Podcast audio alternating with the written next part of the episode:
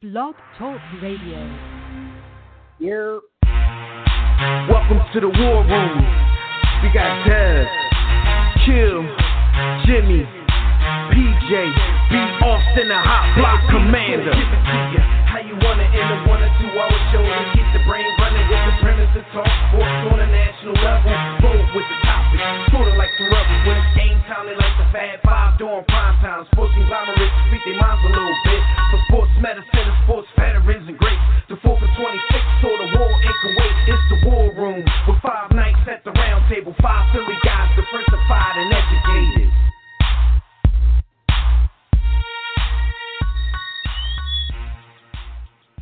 Yo, yo, yo, what's up, good people? You are once again live in the War Room, brought to you by War Room Sports on the War Room Sports Podcast Network. I'm one of your hosts, Jimmy the Blueprint, and I'm in the building with my brother B. Austin. Since the games we rap about the most aren't in play right now, um, listen, there's been a lot of hot topics this week, so we're going to talk about all those. But you know, you know how we do. We're gonna cook their dumbasses anyway. So keep it locked right here for this and everything else happening in the world of games of amusement and get in our conversation. Make sure right now to go to the JW Philly Realty chat room. How do you get there, you ask? By going to blogtalkradio.com slash the war room. Or you can join us on Facebook or Twitter, which is at War Room Sports. You can also call us directly in about five or ten minutes. We're going to open up the Digital Extreme Technologies hotline. And that number is 323 410 0012. Before we get started, make sure that during the week, when we're not on the air, you can check out all of our archived episodes. You can do that at warroomsports.com, of course. Um, you can do it from our mobile app, which is uh, right on the website. Everything we do is on the website. So you want to make sure you're checking the website to get all the information. But you can check all of our archive episodes in our mobile app.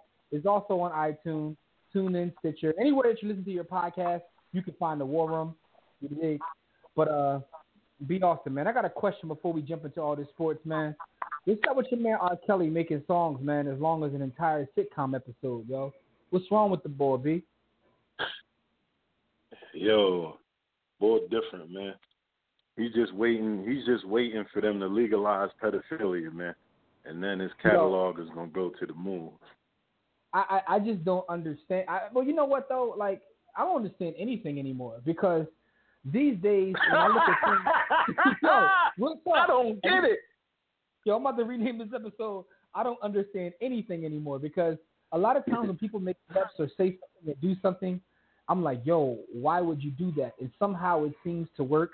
Um, every idiot has a platform, and the idiots are sticking together. So, like a lot of people make moves, Yo. man, and it doesn't work. But I've seen like a lot of his fans, like, yo, support the nonsense. But Yo, I I ain't, I ain't even gonna.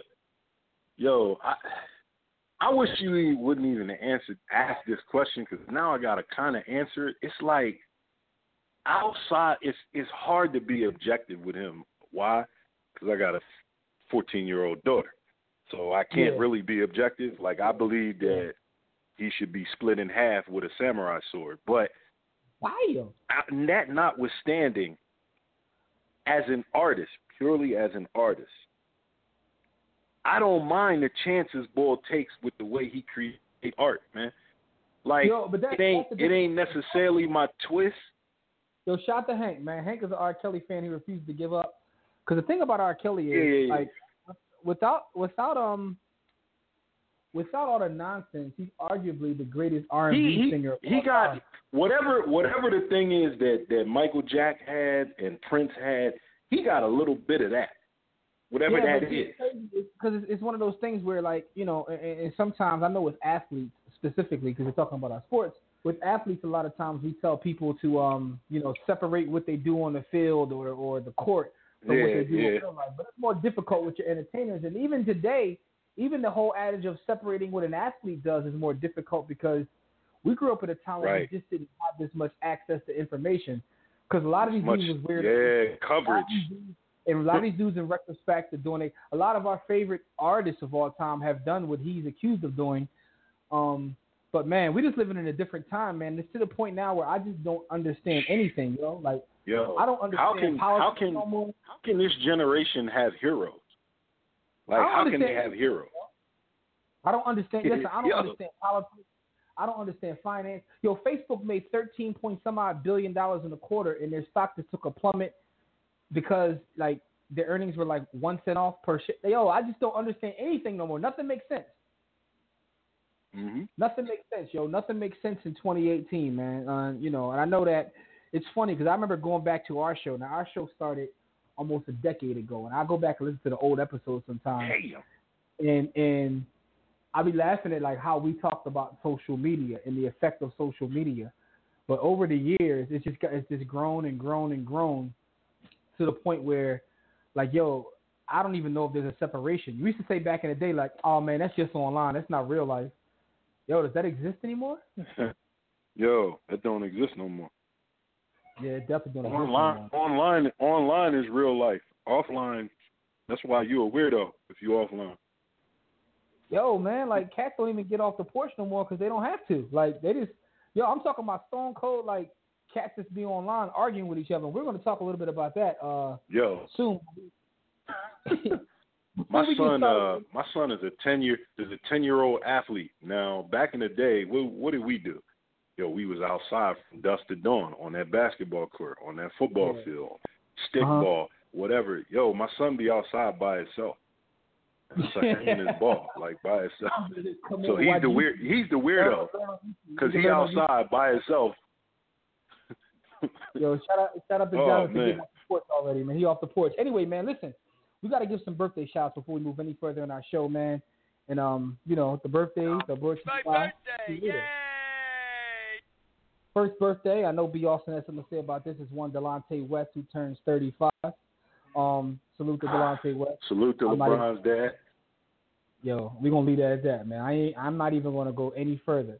Um, how about this guy down here, DM, a DMV legend, nonetheless. Uh, not your ordinary Joe Smith turns My 43. birthday! Yay! What you remember about Yeah, Joe it's Smith? funny. yo? I just saw Joe. I just saw. I just saw Joe Smith in Atlanta. He lives here now. Oh, okay. Everybody lives there It's now. funny. Everybody lives True. in Atlanta now. Yeah. Shout out to Joe Smith though, man, because that boy, like, people forget just how good he was. Nice in college. At the collegiate level, yeah, yeah. But there's certain cats that He at the college level, right, that are so that are so great, but then their pro careers aren't the same. So we tend to like forget how good they were as a college player because they, they just didn't have that same level. First person comes to mind is Christian Laettner, who didn't have a bad pro career, but he was so godly in college that he was forget. trash. No, his He pro was career trash. wasn't that trash though. Like I, somebody out there listening, yo, give me Christian Laettner's career statistics in his best season because I don't think he was that trash. But the fact of the matter is, the bar was set so high in college that when he got to the pros, it's like, yo, like what are you doing? Yeah. So anyway, man, I don't know why you let. I don't know. I don't know why you let that mountaineer live. He was trash. Yeah, I know. I know, I, I know, I know, I know. Um, you know, he he had the right complexion for the connection. But anyway, man, one more birthday. We got a special birthday shout out right now. We want to give a birthday shout out to Chase Alexander McMillan. Chase, happy birthday! I know you out there. Damn. Chase, Chase The turned seven. Celtic returns. Happy birthday to Saltic. Um, hope you enjoyed Teen Titans. Uh, Dev is out there with the young lion on his birthday, so salute to him on his birthday. We got to give Beautiful a birthday thing. shout out, It's my birthday! And we'd like to Yo, give a good big brother. Yo, What's up? good brother. Before we move on from the birthdays, I, I I have to say something to some of our DMV listeners. If you're out there and you and you frequented, um, if you frequented Run and Shoot or the building where Run and Shoot existed between 2000 and I'd say 2010. Yo, I know you hear us clown Delonte West quite a bit on this show because some of the shit that he does just deserve to get clowned. But on the Mhm. low, having known that brother for for a good little while and hooped with him, he he never said more than four words. I would I wanted him to get back to the NBA, man. Mental health is real, man. And and I'm looking and realizing, yo, at 35, of course you're still a young man. He has hopefully more life ahead of him than behind him. He's never going to play in the NBA ever again. And I probably Yo, knew that though. 3 years ago. I forgot that he was a DMV guy too. Like DMV got a, Yo, a lot of nice players that come out of the DMV. yo, they do. One day, one day we got to do like a, a, a greatest DMV player because I know a lot of our fans are in that area. Yo, Um, to see who who people believe know, is the they will- greatest player of all say- time. and they'll say that, and they'll say that, hey, DMV the best, Joe. We had Len Bias. I'm not going to comment I mean, on that. But go ahead. true, Mo. on mothers, on mothers, I know they would say that. on mothers. on mothers. I know they would say that. Um, but the funny thing is, from everything I know now, again, I'm not I'm not down there. I, I don't have as much experience in the DMV as you brothers do. Um, but from everything I read and saw, and even heard pros talk about, like the cat Len Bias. Now I don't know if it's like because of the way his his story ended, but they were talking about Mo like he was supposed to be like the next one. So Yeah, I he mean- was. He he would have been. I mean, for all our DMV listeners, man, hit us, hit us up on uh, social media, the chat room, whatever. Who do you guys think is the the, the best DMV player, you know, of all time? And by the way, uh, Skyview, Bo Kimble definitely, because Skyview's in the chat room talking about Bo Kimble in terms of being a collegiate superstar. Bo Kimble was Oh that yeah, guy. Bo Kimble was that bull. And, Yeah, and I watched bull. Bo Kimble play in high school, and I thought Bo Kimble was going to be the next Magic Johnson. He was the best thing I've ever seen. But um, be also on top of your head though, who's the best DMV player of all time? Now remember, we got a Joe Smith, we got a Delonte. Not saying they're the best. Who's the top? Who's the top? we got Walt. We got Walt Williams, the Wizard. The Wizard. We got Oh. Wink. We got we got Wink, aka Steve Francis. Um, Yo, are we are we when you say the best? Are we talking Well, about he- NBA? from- Are we talking? I know, I know he made it to Maryland. He went to Maryland, but is he from the area? Steve Francis? Yeah, yeah, yeah. They'll claim they'll claim him when he when he does something stupid. They say from Takoma Park, but when he does something great, he's from DC. Oh, That's okay. just how that go. I hear, I hear Um, you, young. But yeah, Um, there, there, there's there's a yeah, you right. You know what I'm saying, youngin. Now, are we going playground legends or are we going NBA? I mean, you got a playground legend out there that's worthy of mentioning amongst the greatest uh, Yes. DMV players of all time. Now remember this. This is DMV, so it's all three of them, all three of y'all. Yeah, yeah, yeah. all three of talk- y'all. If Um, we talk, if we talking Virginia, we also talking about um, white chocolate. No, no, he's West Virginia, No, that so he's west. No, he's West Virginia. So He's West out there Virginia- where they marry their they marry their brothers and sisters get married. But no, um, I would put right right up below the great Fat Oz, who is probably the greatest playground player I ever saw. I would say Kurt Trouble Smith, whose brother Charles Smith was nice and made it to the league. Kurt Kurt, there's no there's nobody that came up in DC in the 70s, 80s, and 90s that won't tell you that Kurt Smith is the best basketball player they ever saw, even if they went to a Wizards game and saw MJ.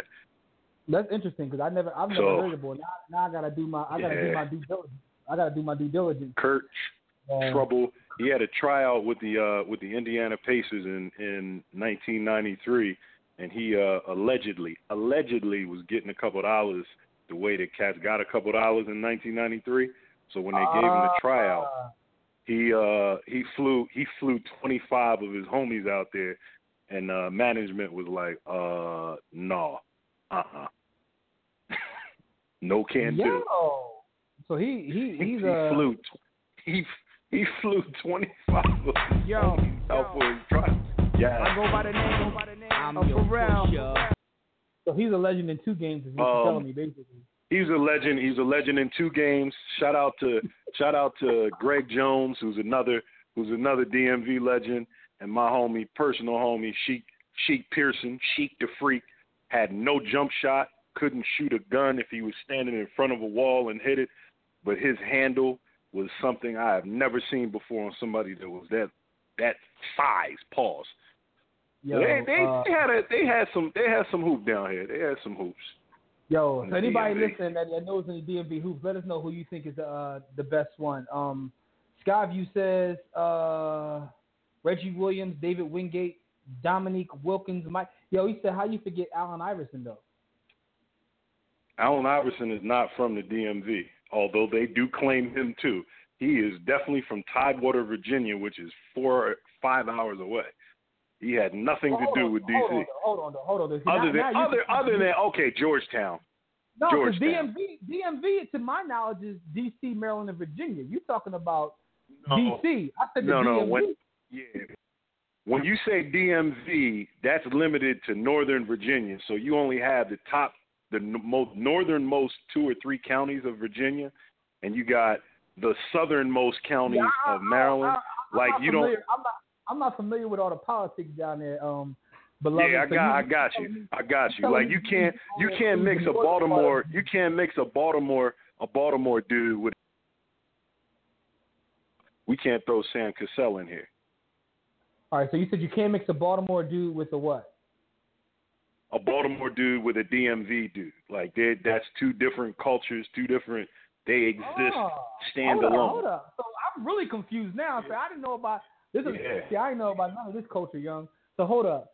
You're saying that Bal- Baltimore is quote unquote not really considered the DMV.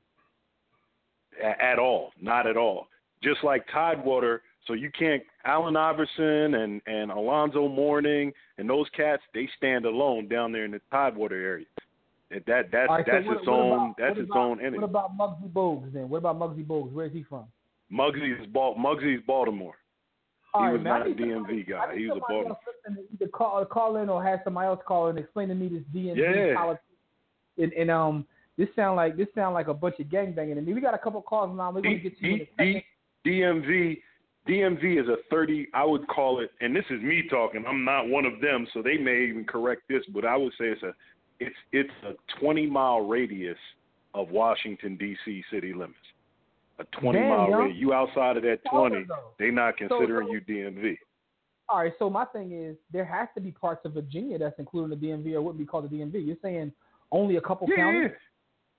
yeah. Yeah, only a couple counties. So you're you're you're talking uh Alexandria, Arlington, maybe a little bit of Loudoun County, but that's it.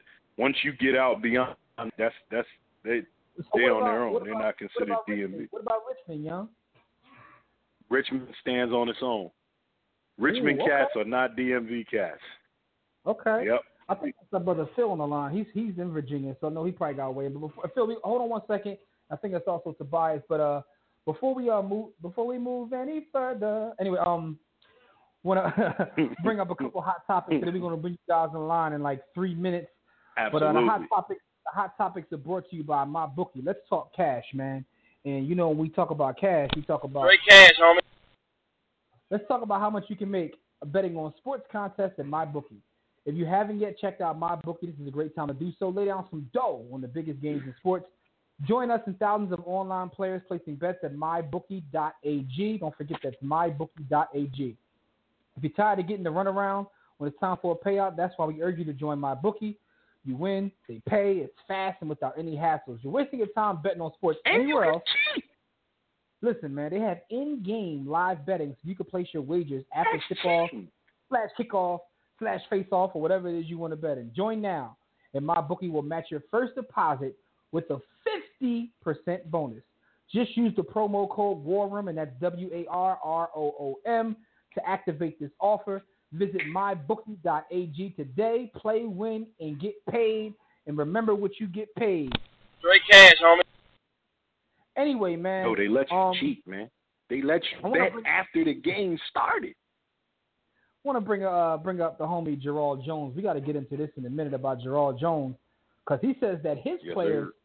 They must stand for the national anthem with their toe on line. He took it. He said toe on line, and he threw in we still support Papa John's. We we ain't giving up on Papa John's. We team Papa John's, and our players must stand for anthem regardless of anything else, and they must have their toe on the line.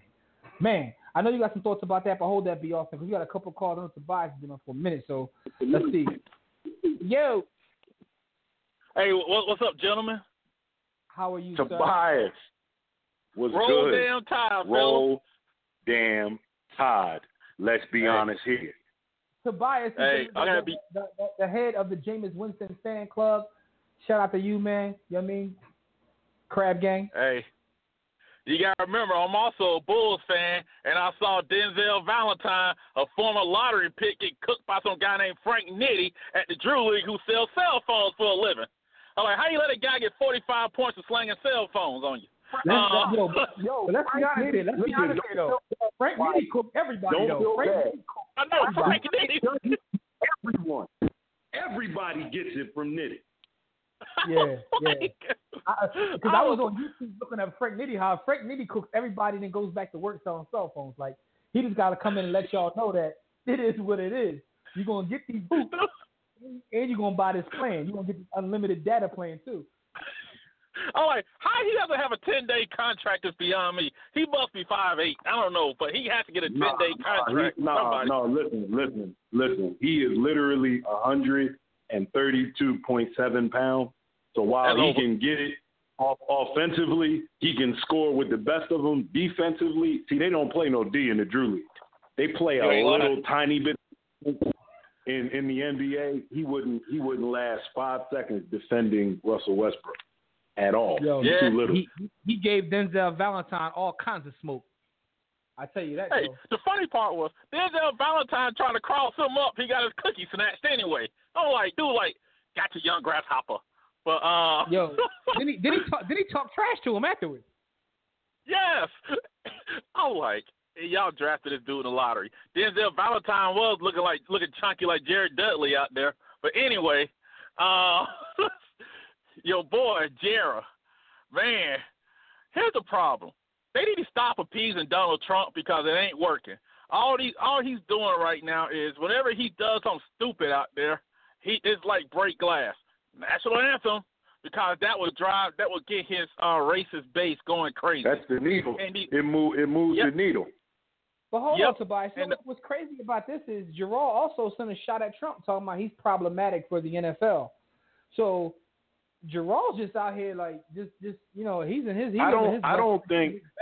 I don't think Gerald. I don't think Gerald's position is really tied to Trump. I think that I think Gerald is a part of the patriarchal white supremacist system that runs the United States of America.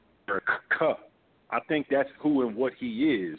And so, for from his perspective, you know, yeah, a lot of what he's saying and doing and doing aligns with Donald Trump, but I don't think he's doing it because of Donald Trump. I think he wants to let young uh young African Americans know that they should be damn thankful that they're allowed to make these millions, they're allowed to date these white women, they're allowed to do all of this, and they should be damn thankful and stand with their hands over their heart for the national anthem and flag. Damn their beliefs.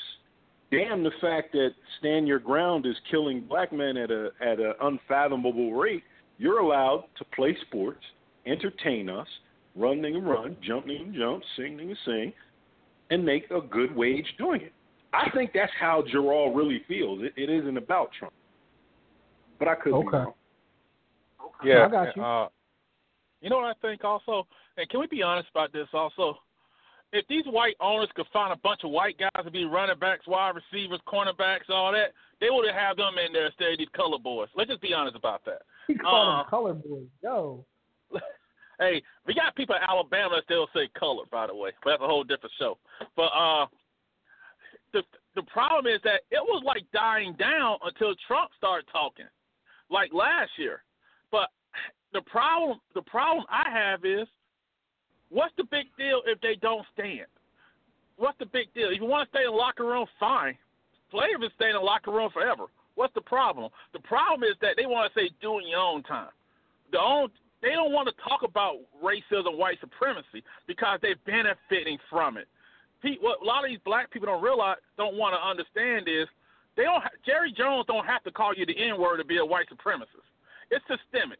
It's that we ain't got the young sisters out there in Oakland who got stabbed in the neck by a white convicted felon, but they want to talk about he has mental illness, but yet they want to pull a picture of them with guns, like having a gun in a regular picture and it's perfectly legal.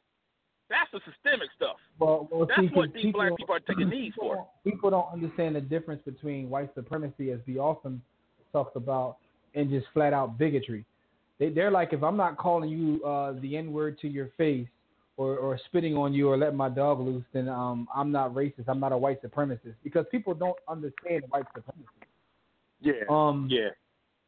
And, and also you're you're you're, edu- you're educate you're educating them right now. You're educating people- them right now, brother Jimmy, because when right? those words those Mhm. words become synonymous to the uneducated. Like people believe white supremacy, racism, and bigotry are all one and the same. They're related, but they're not the same thing. Not at all. And see, Yes, and sir. the thing is, a lot of people, a lot of people also, because we live in a country that worships money and power. Um, when you have someone like a Gerald or um, like a Drumpf, uh, who has a certain level of power or success, people feel like um, they must know what they're talking about. They must be right because of where they sit, um, you know, in our country, which is ridiculous. But I'm just telling you uh, what I see because I've I, I just I just peruse I just peruse the interwebs, which is real life now, as me and me and BLC talked about. There's no difference between the internet and real life. Um, and I see people make that excuse. Well, I mean, he knows better because he's this, or he knows better because he's created this or owns this, and it's kind of funny. Um, because one thing has nothing to do with the other. We also live in a time of uh, complete anti-intellectualism, where people are bragging about not being smart or not thinking in 2018, which is weird. I t- I don't understand anything no more, Tobias. I told you, I said it at, the outset of the show. I'm like, yo, I don't understand anything no more. The world is like off its axis right now. You know, we'll see what happens. We'll see what players want to stand up to uh, ownership or make this a bigger issue, or where they uh, quote unquote have their toe on the line. Hey, you know what? Can I say? I'll say this about my guy Jameis real quick before y'all go. Uh, it's one of those things where they they took the mural down for PR purposes. Uh, do I think he could improve as a quarterback? Of course. But I also think that he's not as bad as the media make him out to be. The media act like he's David Carr out here. you know, the way they talk about him. But I, just want people to think. They say, well, he can make it up by he winning. Or with Ben Roethlisberger, well, he had a Super Bowl.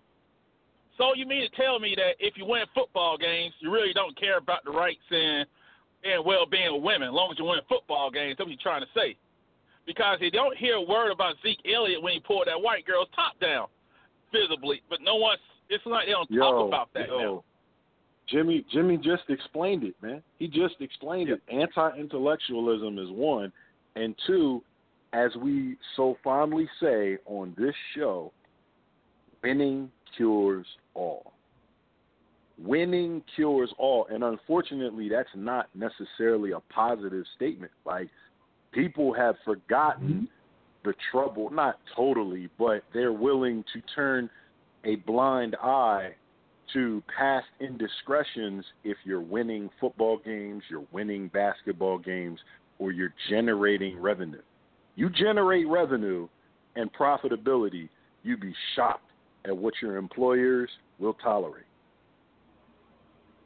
Yeah, Yep. and football is the ultimate team game where you need everybody, you need all the components of the team to win, and it just boggles my mind with that. It's like, oh, well, Ben Roethlisberger had two cases. Oh, he had a Super Bowl, and he, although he came on to a ready-made team already, and you know, but anyway, oh, it's all good, and it's like Ray Lewis, it's all good with his situations.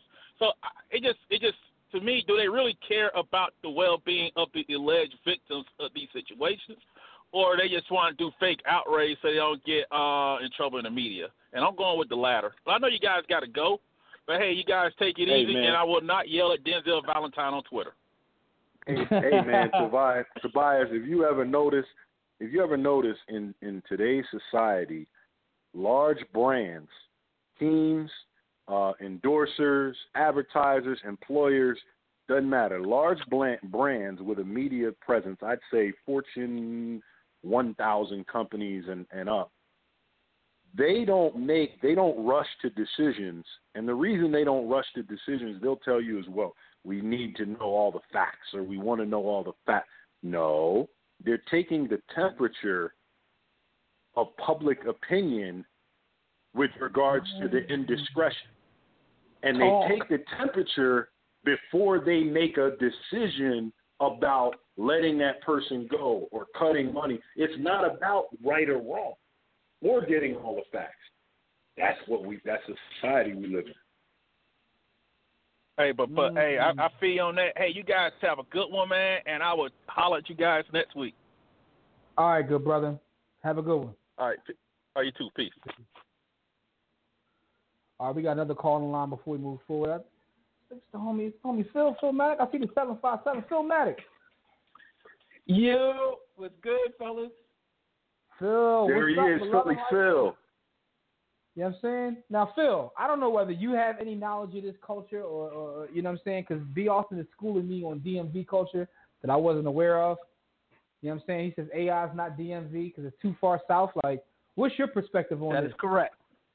All right. So the way it was explained to me uh, uh, many moons ago is that everything north of Richmond and everything below Baltimore is DMV. That's how it was explained to me. I don't know if that's exactly correct. I do know for a fact Richmond is not considered DMV.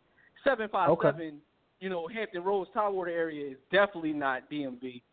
You know, And in- you know, from Baltimore- an outside perspective, it's considered that. And but, like, Baltimore- people. And Baltimore is definitely not DMV. I know cats in in both places that'll pull or pull the Yamin out on you if you consider them from the other place. Exactly. It, like, okay, like, so, like, just so, keep it like that. so basically, cats in Baltimore think DMV soft.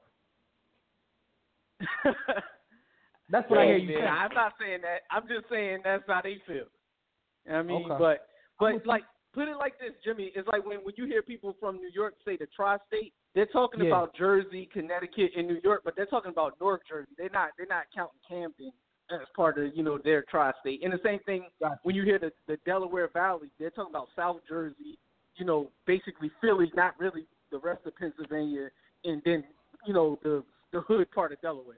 You know what I mean? Okay, I, I I just had to make this distinction because because if that's the case, I take back my statement because I was giving the DMV when I was praising their ball players, I was giving them credit for all the Baltimore cats. In that case, Baltimore probably got better players No. than uh, DMV.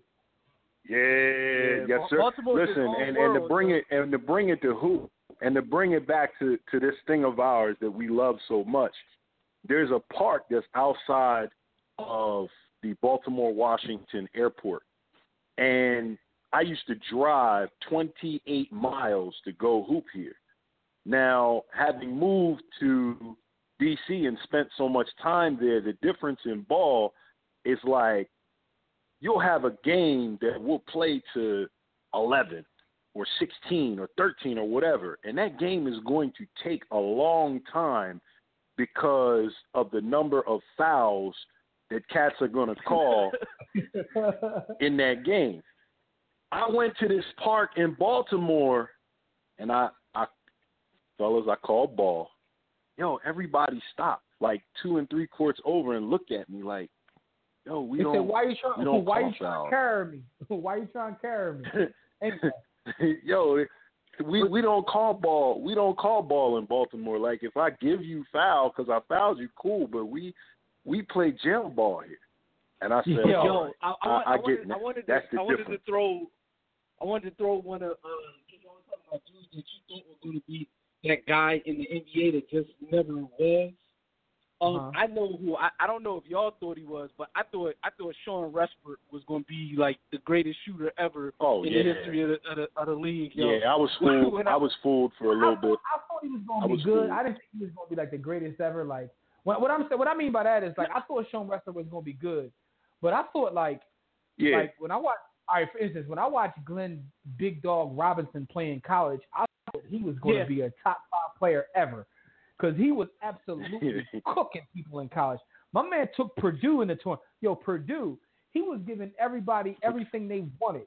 And I remember Yo, that game they First of all, why did he even go to Purdue? Yo, you, Yo, you know, you know, what there that was a there was a this cash talent- app in place. Exactly, exactly. You know what the, the, the PayPal hit. Big money Ed. yeah. Big money Ed made it happen.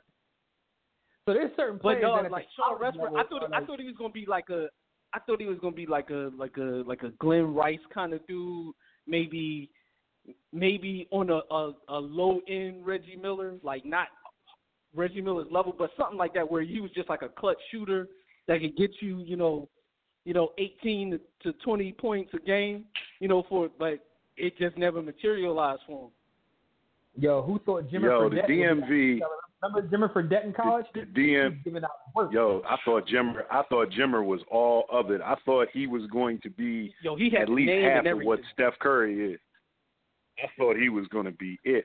But for Yo, for the was Steph Curry DMV, I throw a couple. I throw a couple. I throw a couple. Uh, a couple of DMV names out, contemporary names, to give them a little bit of a spark.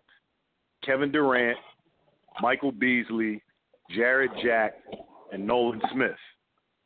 So that's their Okay. four most recent ki- killer uh, uh, killers. I, I, I would Okay, I Um, mean that's that's that's some name. I mean, I mean, but KG you- is. I mean, But look one at look the at one that Baltimore. automatically stands out. Baltimore, Baltimore got Reggie Williams and Reggie Lewis, Sam Cassell, Muggsy Bogues, David Wingate. And people forget how good he was in college at Georgetown, um, just because he went to uh, do Melo by the count, way, or is he from New York? all, all those cats went to Dunbar. Yo, all those cats I just named, all of them went to Dunbar. Shout out to Dunbar. Melo Dunbar got Melo claimed Baltimore. Well, Baltimore claims Melo anyway. Yeah, that's true too. That's true too. But I'm just saying, like Baltimore. Now that I, if I take that away, like um, cause like Carmelo went to Baltimore, um, Keith Booth, Sam Cassell, Quintin Dailey, uh, Juan Dixon. Remember Juan Dixon? hmm Rudy Yep. is. Rudy maybe went there. Uh, Gene Shue, Marvin Webster.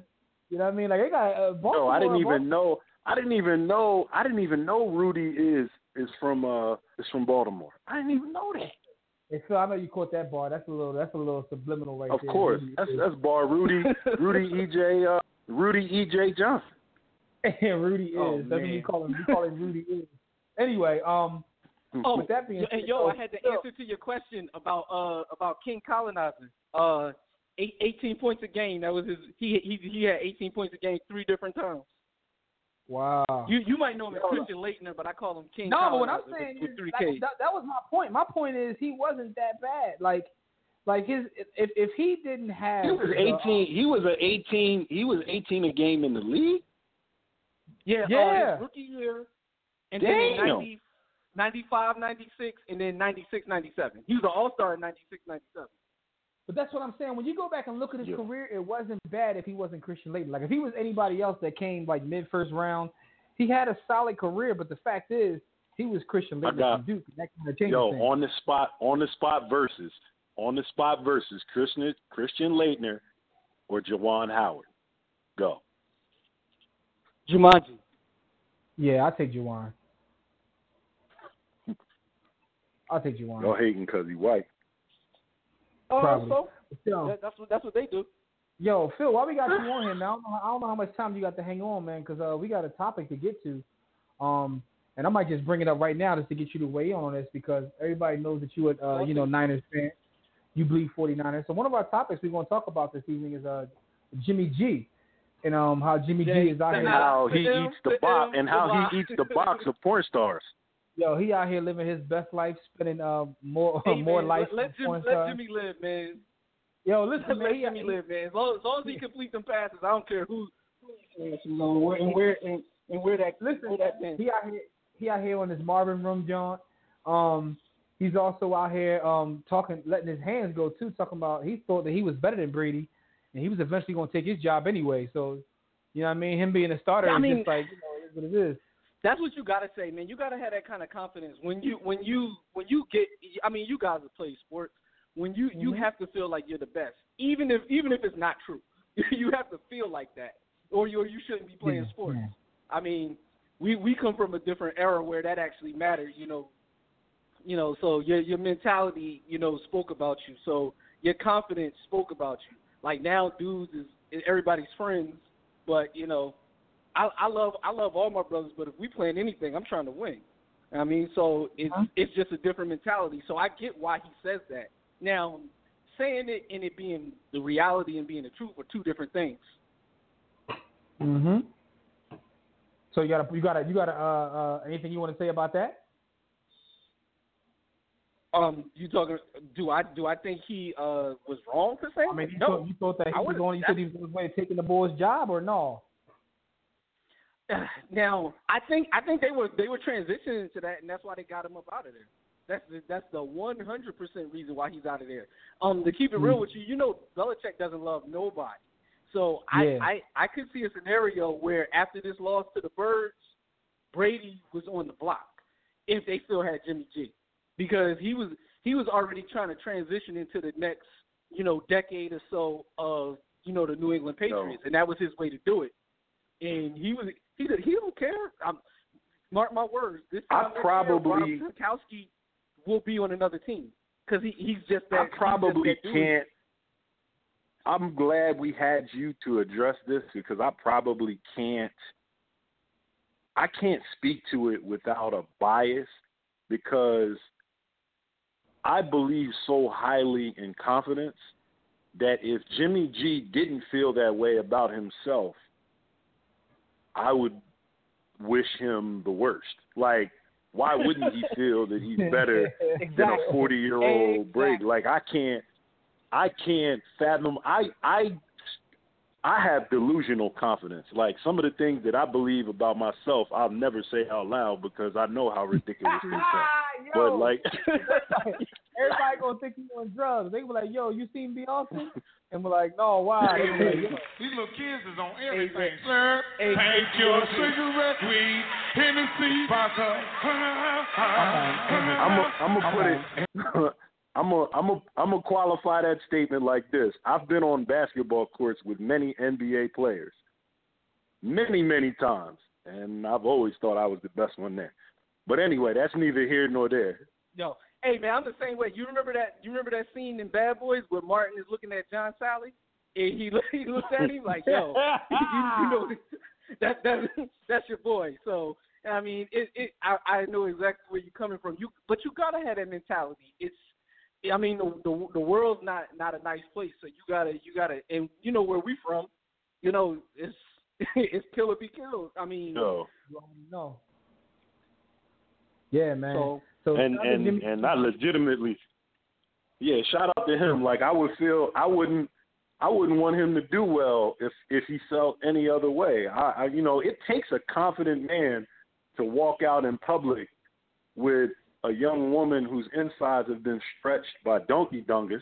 So he gotta have confidence, Yo, and she, man. and she wasn't she wasn't even the young one. she wasn't even the young one. She's uh forty one. Um, but you know, that, all that Yo, shows what's me. wrong with Jimmy? Because I knew I might I'm be gonna tell on you here. what that. I'm gonna tell you what that means. What that means is he's knocking things off his bucket list because he probably watched her years ago and was like, "Yo, As when I a get young, in, as a kid, yeah, when I get in place, that's mine." And he knocked. It. So salute to him. I, I'm not even mad at the boy, man. And then, it, yo, that that's that's that. If that confidence No, I'm- translates on the field, no, I'm, I'm going to be a happy dude this coming season. I take a different, Be I take a different awesome. approach.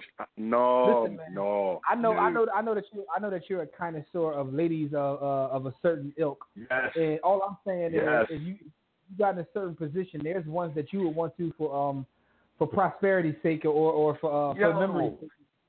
And what they've done if for I had that type, if I have that type of bread, yo, if I had that type of bread, Bernice, yo, never mind, man. I ain't gonna own. But here's my thing, but though. What I'm, got out to of you got to it. think about I- it. what He's, I'm saying he's a white dude. That so like that. that I get woman, that. You got to call there's her better. woman. There's better than that. There's No, better than but- that. but you Listen, know, we are connoisseurs. let me, let me let me finish though. Let me finish though. But there's always All right, going go to be there's always going to be um uh, uh some some of the trials that uh may have done something for you as you were coming up as a young man that you have an affinity for who aren't necessarily the like the baddest. Exactly. There's going to be those like there's probably Man, that- someone out there I can't Man, that's Rihanna. That's Rihanna. That's Rihanna Like for a- me. like a Lacey like- Duval. I'm ta- I'm not even talking about I'm talking about someone that's Oh, in the business. Janet. He's I ain't talking be about like Charles Jackson. County. Like uh uh uh what's the other young lady? Dominique Uh, Simone. Like Jada Fire. Like a- somebody a young lady somebody named that, somebody that somebody somebody that um you know has helped you you know uh to grow and mature as a young man. Definitely, definitely not Mhm. Pinky. Well, that, that's Oh, that's no, because man. that's because she fell off a cliff so fast. But let's not She front like a though. Let's not front. yo. Let's not front on her legendary status though, man. Because Cat be trying to front because of where she is now. Like she wasn't that when she was that. when she wasn't that. When she was Hey, that. hey, hey, hey, hey, Blue, she's Y'all a know what I'm saying. Man. You can't, you between the can't count her, man. She's, she's, just, she's, uh, she's, she's, uh, compiling stats, yo. She, Listen, man, but just a, trying lot of y'all the hall. a lot of a lot of y'all dudes that be fronting on her lost a lot of hand babies to her. That's all I'm gonna say, and I'm gonna leave that alone. Yeah. Yo, we My gotta point- move no, on. my- We got to move my- on. My point, my point is Jimmy G is out here living his best life. He's knocking things off Yo, of his man, bucket this- list. Yo, the, the boy name is Jimmy Polo on Instagram, man. Yo, you can't tell that dude nothing, man. He he he got Yeah. the bag off of seven Yeah. games. He, he Uh, out here like young. He out I here mean- young Dro. He can't play nothing. Yo, so uh, like I said, as long as he do it on the field, I don't care. I might, I might, I might send him a couple links in the bio if he could get me, you know, thirty-five touchdowns, you know, forty-one hundred yards, you know. Yo, salute, salute to Jimmy Polo because I would never Yo, call yo, him- with what with what receivers though? Hey man, d- d- d- details, details. You, we, we'll, we'll Hey, figure that part hey, out. Uh, he said he better than Brady. Brady go out there with no receivers, so let's see what happens. yeah, the, the one time he did have Oh, a yeah, receiver, they didn't even chip up. All right, so here's my True. question. So you might, Phil, you might stay on this for because we got a couple more football topics. You might stay on it because I can't get help out anyway. You know what I mean? Let's talk about uh Julio Jones, uh, whose holdover, whose holdout rather, was over after one day. They revised this year's salary on his contract, and he said, "I'm gonna be there." Like you know what I'm saying? So, you know what No you guys doubt. got to think about his one day holdout once he got paid. He, he he was their rapido. Uh, well, well, they're eight and nine without him, so they needed him. Bottom line, he, he I mean, we Yeah, already they- know yeah. he's Um, he's he's top two receivers in the league. Yo, they Uh, told the boy. They was- through through the years, through the years, my perspective on the athlete and their positioning with um their employers has changed considerably. My my issue my issue with athletes is only when competitive greatness is sacrificed. When when they don't want to beat or be when they don't want to beat the best and when they when they don't want to be the best, I take issue with it. Outside of that, I think that players should renegotiate their contracts or try to week to week. Like especially in the NFL. Like, yo, if I put up if I put up a three hundred yard game, yo, I need I need an extra I'm at two the mil table a on season. Monday. Yeah. yeah, I'm at I the just- table I- on Monday because This story they'll was funny cut you. Bull, Bull straight said, "Yo, I'm not coming to camp. I ain't doing nothing." And then his phone went off. Like Straight cash, homie. He's like, "I'll be there tomorrow." Yo, Arthur Blank, yo, Arthur Blank knows what side what side his bread is buttered on, so they knew they they had to cut that check. Julio is six three, two twenty, and runs a four three. Like you can't, and, and he's gotten to be a route runner. Like you can't really teach that, man. You gotta. He made You gotta Matty pay him, an man. MVP. It So was, it was interesting that- to that me is guys like you guys like. Julio, guys like Julio, um, it's like just them being on the field changes everything, right? So Yo, He whether he be- gets the ball or not, whether he Because gets you the ball or not. he's a threat to score in every play from anywhere on the field. So it's like and, and he's an alien. stop. He's he he's six three. He runs four three forty. Like his catch radius is crazy. And I mean, so no, uh, this like right he's, now. he's, I need, he's I a need, lesser version of Moss. I need the Lil Wayne drop Yeah. because I am a Martian because uh, he's definitely a Martian, man. Um, Yeah, So- so so I'm I'm not mad. I'm not mad at him. I'm not mad at him. And it's a little different than the NBA players. I still feel the same way about them. Like, yo, go and get your money from these billionaires that own these teams. But in the NFL, people don't understand how close being an NFL player is to having a regular job. Like, of course, they have way more, they have a lot more money than a regular job, but they get fired at the drop of a dime. Just like you, you walk in, they say, listen, we found something in the coffee we didn't like, you're fired. Like they can do them like that. They can't do that in most other sports, and that's probably their fault because of their union being so weak. But I'm all I mean, for NFL understand. players trying to right, renegotiate. It, that's a At good. the drop that's and unlike a real and unlike That- a real that- job, you won't get CTE from slinging mortgages. I mean, But so hold on, though. there's Hold that on, That's, Right. that's a good. That's a good segue to a topic I want to bring up. Um, because you said that uh, their union and their contracts. Because a lot of cats now, this this past go round, a lot of cats getting a lot of uh, guaranteed bread now. Um, so they tend to smarten up, man. It's Yo, re- 'cause, it's uh, rel- it's relative though. It's relative. It that trend has to continue, Jimmy, because when you look at what they're getting guaranteed versus the past, it, it ain't it ain't nothing compared to, to baseball where you got cats that you and I will never know. We walk down the street and look at them and not know who they are, mean, and they making twelve That's, mil. that's a different, It's different, different, sport, though. though. Their salary is high. Yeah. Over, well, first, first off, them cats play a bazillion games, so it's And a whole it's only thing. like it's only like twenty people on hmm. the team. It's what fifty three on a on an NFL team. yeah, yeah, yeah. So, yeah, plus that's- nine, plus nine on a practice team, practice squad. Yep. I just want, I just want to say, And they got 153 coaches. I just want to say, Coaches uh, got coaches. I just want to say, got your girlie on the back, got your girlie on her back like a Rams jersey because uh, Frank Billionaire said that bar. But anyway, um, Todd Gurley, Oh, He that's that's just, that's uh, my that's my running back, man. That's my uh my fantasy championship uh running back. So shout out to Listen, man, shout out to Gurley and the uh and two cap too strong. We're trying to repeat. I heard that. I Yeah. heard that. Um, but he just reset the running back market. He got a four-year, sixty million dollar deal with forty-five million of the sixty is guaranteed chicken for a running back. Yo, Le'Veon Bell rolling over in his Yep. grave, yo. Yo, Yeah. Le'Veon- Nah, nah, Le'Veon, Le'Veon, he gonna get his. Le'Veon's Well, gonna get not- hit. Watch, watch what Le'Veon I, do. I don't know, man. I don't know because yo, he- Pittsburgh, he's Pittsburgh was playing up, man. hardball. Pittsburgh was playing Four- hardball. He 400 went on. Twitter and was like, "Look, Four hundred y'all. touches a year, and and this dude has a track record of of of, of smoking the weed. You know what I mean? Yo, smoking Whether- the whether fair or weed. unfair.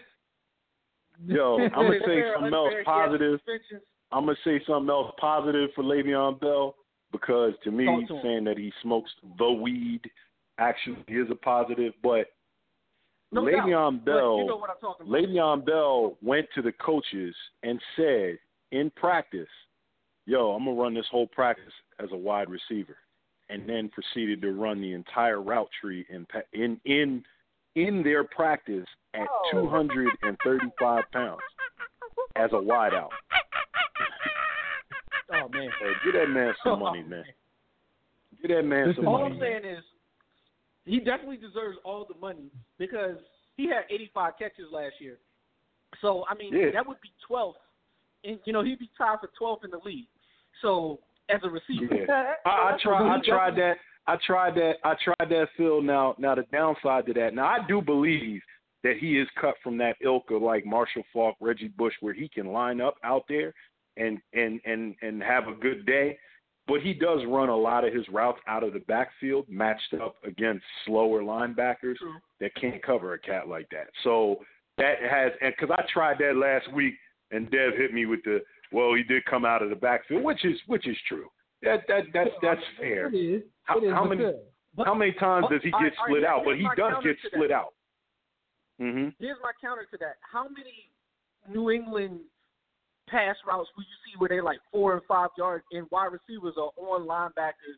Uh, them little, the little white um smurfs yeah, that they yeah, got yeah. in New England. They're running four and five yard routes, basically out of the backfield. They're running, they're running Yeah. um out of motion. It's the same Yeah. routes that Le'Veon Bell's It running is. where they're underneath It routes, is. except he's able to take them and take them the distance. And he's running. He's he's been practicing with AB to to learn certain routes. You know, to, to I- I- run a little listen, more. I don't disagree. Routes. I want him to be Get that man some able. I want I want him to be able to get 16 mil, 17 mil per. I want him to be able to get his own strain and and, and his own dispensary in Cali. I want him to be Well- able to get all that's coming to him. I'm for it. Well, here's the major problem though. He's 26, and you know that's that's a that's a kid to us, but in NFL, he's he's basically a senior citizen. You know, He's middle. No, back. he's middle aged. He's middle aged. He's middle aged. Yeah, Frank Gore is so, rocking at 35. he ha he has one more, and, and you know, 28 is the magic number where they start looking at running backs. You know, you know, funny like yo, you still here? Like you know, like I mean, my uh, my cleaning lady coming. That's how they be looking at running backs when uh when they get when they start to get closer to 28. You know, 29. 30. You might as yeah, well. you hit 30, 30, 30 is that 30 is that age. But I, I, if I were him, I would play Fran, Francis MH. Francis MH still doing it. Hey man, don't get me started on No on, comment. on the no guy comment. uh, no Frank comment. Gore. No comment. Uh, yeah, please, please don't start me. Um, but uh, I, I will say this though, Le'Veon, I think he's going to get, he's going to get the 15 mil, but it's not going to be the guarantees that he's looking for. I don't think he's going to get that. No, he, you, he's no, no, no. Listen, you know why he can't? You know why he can't get the guarantees? Because he never plays a full 16 games. He never plays. no, well, it, it's that too. It's that too. So he'll get the salary. He, He just won't get the guarantee. season. He missed. Yeah. He had two Yeah. suspensions because of that, and then he had the the, the injuries, and he had The injuries that key times in the playoffs. So, Which, but both of which you guys, both you guys, forgot, unfair. both you guys forgot. We supposed to be talking about Todd Gurley and how how how this works with him though. That one, right? Y'all, y'all Todd didn't Gurley's straight. it's Todd Gurley. No, no, no, no. But Todd- he's Yo, uh, you want me to tell you? You want me to tell you how it's going to work for Todd Gurley? Todd Gurley, at the age he is, with the contract he just he just signed, is is going to is going to get three major NFL contracts because of his age. Todd Gurley about to about to any walk out of the kind of- barring any kind NFL with over a hundred million. But hold on though, hold on though. Yeah, I- without my barring major is- injury. uh, but that's that was my question. The running back's life is only but so short. Like I don't know. I No, don't know. listen. This After this one, he's 23. He's 23. This one is four years or five years. It's four years, Four. right? four. It's four. Four years. He's But he'll 27. start- he'll He's 27. in the in the third year. It would start renegotiate. Yo, my man going to walk out of the NFL, barring major in- injuries.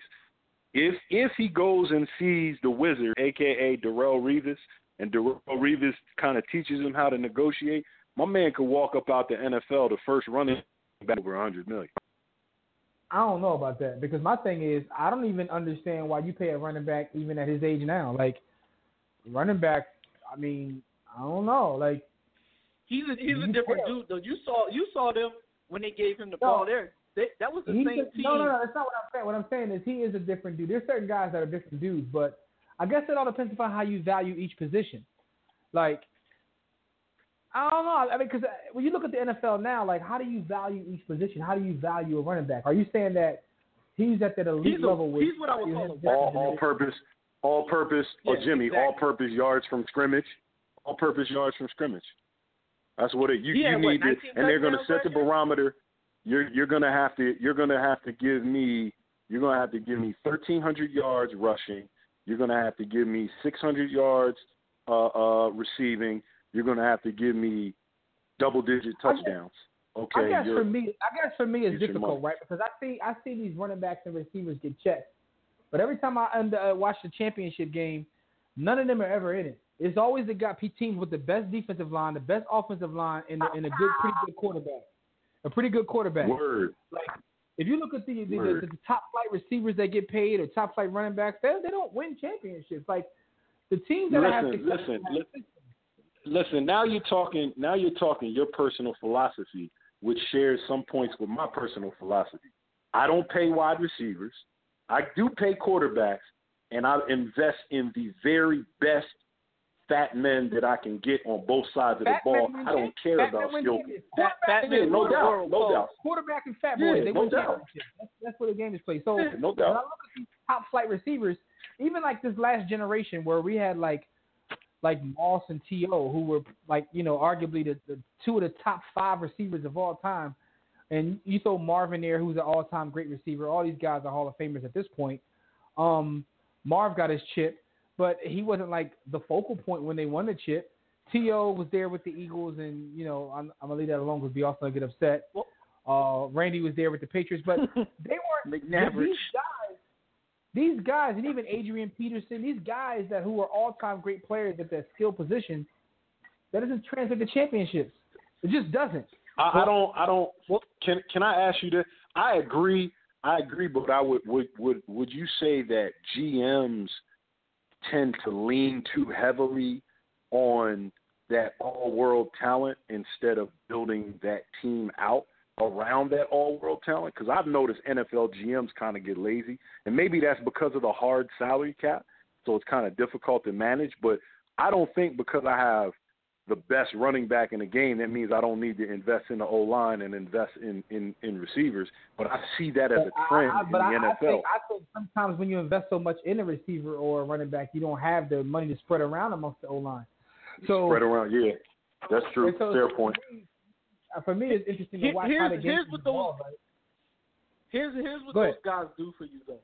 They get you, you you they get you there. Um, to your point, they they don't win as much as as you think they probably should, but they get you there. The problem is because is the balancing act. Like I think what B. Austin was kind of alluding to with the hard cap. You have to be able to balance it. Like you have to be able to get either your quarterback on the on on the low, or you have to be able to get that superstar on the low. Like right now, the Rams are in that kind of like that sweet spot where the quarterback is. They got the quarterback for the low for right now, so they can pay Todd Gurley. They can pay all these other people. They got the front big guys. Aaron they got Donald. the defensive big guys. So Aaron Donald's the best player in the league, my personal opinion. But um, they they got they're in that sweet spot now. In about I think either next year or the year after, they're going to have to pay the quarterback, and they're going to have to start breaking that team up. So they have to win right now. They have they have right. two years, and the way the Birds are, they the Birds are in the same place. They they have the sweet spot with the quarterback. Um, they get they have to, but the Rams have to win right now. So you want to pay Gurley to keep him happy, so there's no issues. If they don't win in the next two years, you're going to see you're going to see either a restructuring restructuring of Todd Gurley, or a cutting, or a trade, or any of that kind of stuff. Kind of like how Denver did with Clinton Portis when they had right, that sweet my- spot, and then they couldn't win with them and they traded them. here's my thing, right? So I, I sit here and um, I look at the overall picture and I, I see how these moves are made, and it just amazes me because you know sports is the microcosm of life. But I, I so my experience in life is you know I'm in the real estate game, the finance game, and it's like people fall in love with shiny things. And B. Austin can relate to this because he's an equities guy too. It's like you'll have a system that works for you as an investor or a trader, whatever whatever side you fall on, and it continuously works. But then this company, this stock, or this building will come across, and it's a shiny thing, Definitely. and you jump at the shiny thing instead of sticking to the system. This is why Yep. I respect I respect Bill Belichick so much because he doesn't care about the shiny things. Like he doesn't care about Yeah. the fact that you are Tom Brady. I will get rid of you too because I'm sticking to my system that works. Well, And to Yeah. me, when Well, I'm, no- I'm looking no- for the league, cats, cats fall in love with the shiny no things. individual talent no individual talent trumps the greatness of the system. I, I, I feel that. Absolutely. And I kind of see feel that. that. Now, let me ask, Here's how let me I ask always y'all a funny question. Okay. Which is look, you look at the Eagles Real- real success quick, right. The Eagles quick, let me success just- is let me just- very similar with with the um with the new organization they have running now is very similar in the sense that they have their system, and it seems like they're you know um I don't want to say following the Patriots, but they have their system and this is what they're going to stick to. It's similar. And to me, But- that's powerful. That's powerful to say, look, this is what we do. Absolutely. If you don't fit within this equation, then and, but sometimes you have to adjust your system, which which is what makes to me Belichick probably the greatest coach because he's won in multiple ways with multiple with different defenses, different offensive philosophies. But it's still overall arching his system, and he's not going. well. He don't care if you're Brady or anybody who's getting ready to get rid of him. So to me, that's powerful. But I just see that these guys fall in love with the shiny thing. So Gurley's a new shiny thing. Like he's a highlight. He's Yeah, a walking Gurley, highlight. Gurley is receivers and um like weapons and you know the the playmakers. They're cars. You know, cars lose value. You know, they, Mhm. but you know everybody. People in general just love y'all- cars. The, the, the All right. defensive Y'all, line, so, So the basically, defensive So- line, so let- offensive line, their Football- house, football- question. if football, houses, if football houses is all would about build the foundation of your wealth. Real estate. A football, You know I mean, shout out to J Double Real So basically, football is guns and butter. So what you say? is- Exactly. Well, no skill, no skill, skill position, skill position players are guns and butter. Let me ask you all a question then. What I'm hearing you say, don't laugh, don't laugh at this, but it it is kind of funny. Y'all would rather have Ted Ginn Jr. and Mike Wallace as your deep threats, and then get a serviceable Allen Hurns or somebody, a decent route runner, than pay a Julio Jones or an Antonio Brown as your your marquee receivers because Ted Ginn, he may not have any hands, but Ted Ginn at thirty something runs a four two, maybe a four three legit. Well, Still. now, Mike Wallace couple- runs a legit four You got to do a little better than And- Ted Ginn, but if if, the- if, that is I'm, the if I'm going to take that, if I'm going to take that same money and invest it into the fat guys and get quality fat guys up and up and down the line, Uh-huh. absolutely. Um, shout out to Skyviews in the chat room. I'd much room. rather have an Aaron on, real quick. Than, than a Julio Skyview- Jones. Skyview in the chat room Okay. said that um, he made a couple comments. For one, he said that we made him look up Pinky and uh, we wasn't lying. She definitely fell off. So He looked her up. Um, also, he said that, also he said he's a Raiders fan. He said, and that's kind of what Al Davis. Al Davis was only concerned with shiny things at some point, and the game completely passed him by. So for years, the Raiders weren't relevant because he kept getting the shiny things. That's our new I don't, I don't agree with with that. white dude with no gloves. I don't agree. I don't agree with that. I don't agree with that. I don't agree with About Al that Davis? because Al Davis, Al Davis, Al Davis was enamored with speed, but Al Davis would get fast guys that he didn't have to pay a lot of money to and throw them out there, and we would get like, oh wow, he got Willie Gault pl- running, you know, running uh, but uh, he- track. He, was- he was, But he got he to was, a, but he got on to a a point where he draft was drafting those just 'cause dudes in the first getting round, where they could have got him in the Exactly, exactly, exactly. He was, Oh, yo, everybody, everybody else would have him rated as fourth round talent, and because they were faster than everybody else, he was like, no, they going in the first. Yeah, shout out Willie to Wood, James yeah, Jett he would be and- Jett and all Willie these Gault. dudes, they- Yeah, man, but the, like, So- it, it's so you got you got to build that foundation, Brown- man. And Tim Brown was overrated. But but, but th- think think about this: the Patriots won with Troy Brown. Troy Brown was the Super Bowl MVP. You see the the. Julian Edelman and Wes Welkers. They're winning with these dudes. Well, Wes Welker never won, but Brown. Julian Troy Edelman. Brown. I mean, they they Troy Brown, in the last David Super Bowl that the Patriots won, they did it without Gronk. But uh, but but that my point is the last Super Bowl they won, they did it without Gronk. So it's not like because Yeah, say, well, are- they got Gronk. They Who did it the without him. the- who was the receivers for the Giants one? Like David Tyree? They yeah, David Yeah. Tyree. They had Plaxico. They did have Plaxico. He was serviceable. I mean, he wasn't a burner. He wasn't a. He wasn't like your typical number one. Nah, but he was But- he uh, he wasn't a burner, but he was a star. So they had they had a Yeah, star. yeah. I, I think you notice a trend. Yeah. The trend for me. We know. But see, they but, here, Yeah. but hold on, though, real quick, real quick. While we on that point, the Giants had what we were talking about. They had a defensive line, an offensive line, and they invested their money where? Call and play. Now do you see why these bitches calling me Manning Eli? Anyway, so my point And, is, and the, the main thing that they had, they had a lot of they had a lot of skilled players on the cheap. Like they Yeah. had uh Victor Cruz on the cheap, and then he got his money later, and then he fell apart. But when the, the year, the last year that they won, he was on the he was still on the you know I think he was making like you know He four was or on the rookie. He was on the rookie. He was undra- He was undrafted too. I don't think he was drafted. Yeah. He's a free agent, No, he was on the dude. But yeah, I, I practice squad dude. Yeah, I I I could see that. I think the closer you are to the ball, the where the ball is snapped, the more value you have across the board. Like to it. me, the closer you are That's why the to tight the end ball is more valuable these days. than the receiver. a lot of Right. receivers. I just I just want to give a shout to Victor Cruz because he was brought up because right now he's uh he, he got the chick Karrueche on his arm, and um so Oh, yeah, salute to him. He's, he's winning right now. So He's winning right now. Yeah, he is. I respect his. I respect his work. I respect it. Yeah. So anyway, with all that being said, though, man, I just think this is an interesting conversation about Gurley. You know what I'm saying? Um, because I, I don't know. Like when I saw that, I'm like, wow, running backs, and it kind of it is going to change the market because it's not about what your like worth, is what you can negotiate. So Here- salute to him, man. here's what you got to do though. Like for real, if you're a running back, you got to be the man in college. You gotta, you gotta, two thousand yards, whatever you do, be the man in college. Leave as soon as you can. Go get that big contract because uh, Saquon Barkley right now is the fourth highest paid running back in the league. Haven't hasn't hasn't even seen an NFL down yet.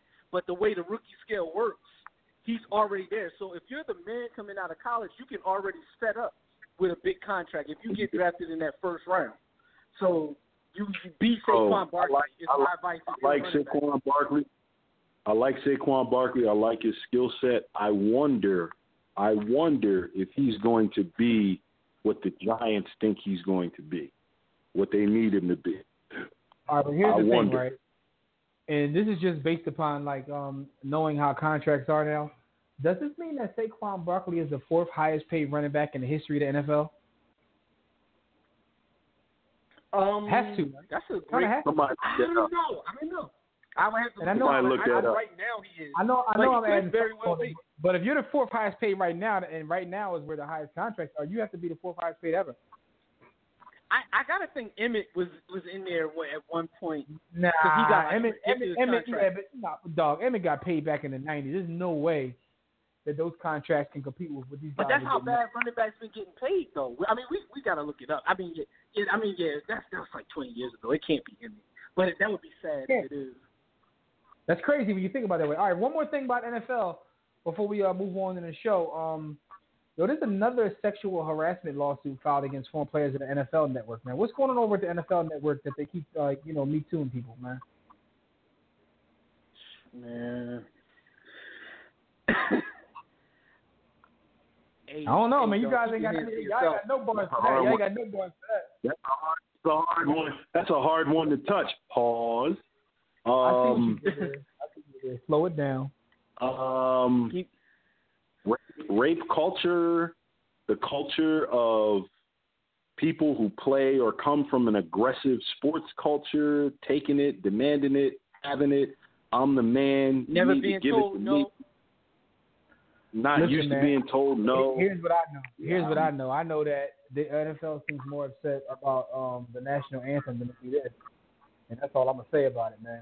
Oh yeah, yeah, Um, yeah. This, this is the first. This is the first time this is being reported. I haven't seen it on the four letters in, at all. But yeah, I mean, you know, you know what that is. Why X Y? You know why? Yeah, yeah, this is true, man. Hey Phil, man, listen, man.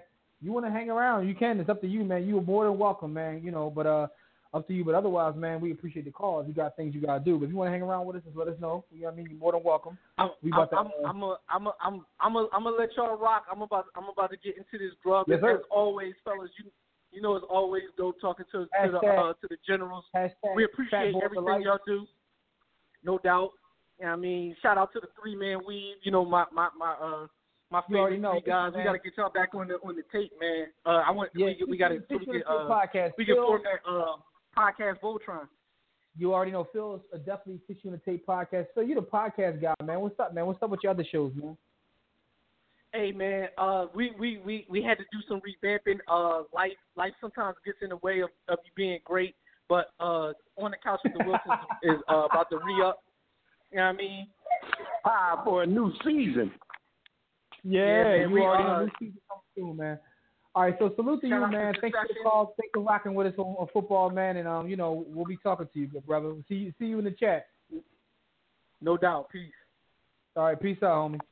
All right, we got a call on the line, but we're gonna get you in a second, good brother. Um, before we do, because I want to move the show along.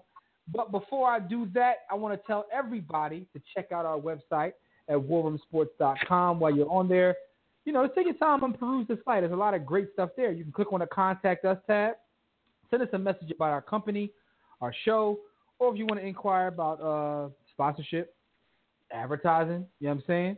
Um, you know, young ladies that just never mind. Um, for general inquiries, email us, and that's info at warroomsports.com. While you're browsing the site, click on the memorabilia tab by War Room Sports Merchandise. Click the blog tab to read our latest articles in the All Fair and Sports and War blog. Click all the icons and tabs to follow us on every social media platform. You can subscribe to our iTunes podcast. You can watch our webcast at War Room Sports TV. Everything is right there on the site. You can also download our free War Room Sports mobile apps, and that's for Android as well as iOS. Listen, man, everything that I just talked about on the go right through our mobile apps. You can get that at the website. Right now, join the JW Philly Realty chat room, and you can do that by going to blogtalkradio.com slash the war room. Shout out to, uh, you know, Kevin, the chat room, who holds us down every week. Skyview out there, even though you're a Raiders fan, I forgive you, good brother. Salute to you for holding the chat down. Um, and then enter the chat room. You can sign up for a free profile at Blog Talk Radio. If you don't want to set a, pre- a free profile up, just use your social media accounts. Everybody has to have a Facebook or a Twitter account. You can use that, set up your account, jump right in the chat room, and while you're at it, click follow to get updates and reminders about the show. We're going to be taking questions and reading posts from Facebook, Twitter, the chat room. Um, we got our group app that everybody's in. We'll be tripping all during the day. To call in and speak with us, call the Digital Extreme Technologies hotline. We have calls on the line now. I'm about to get to you in a second.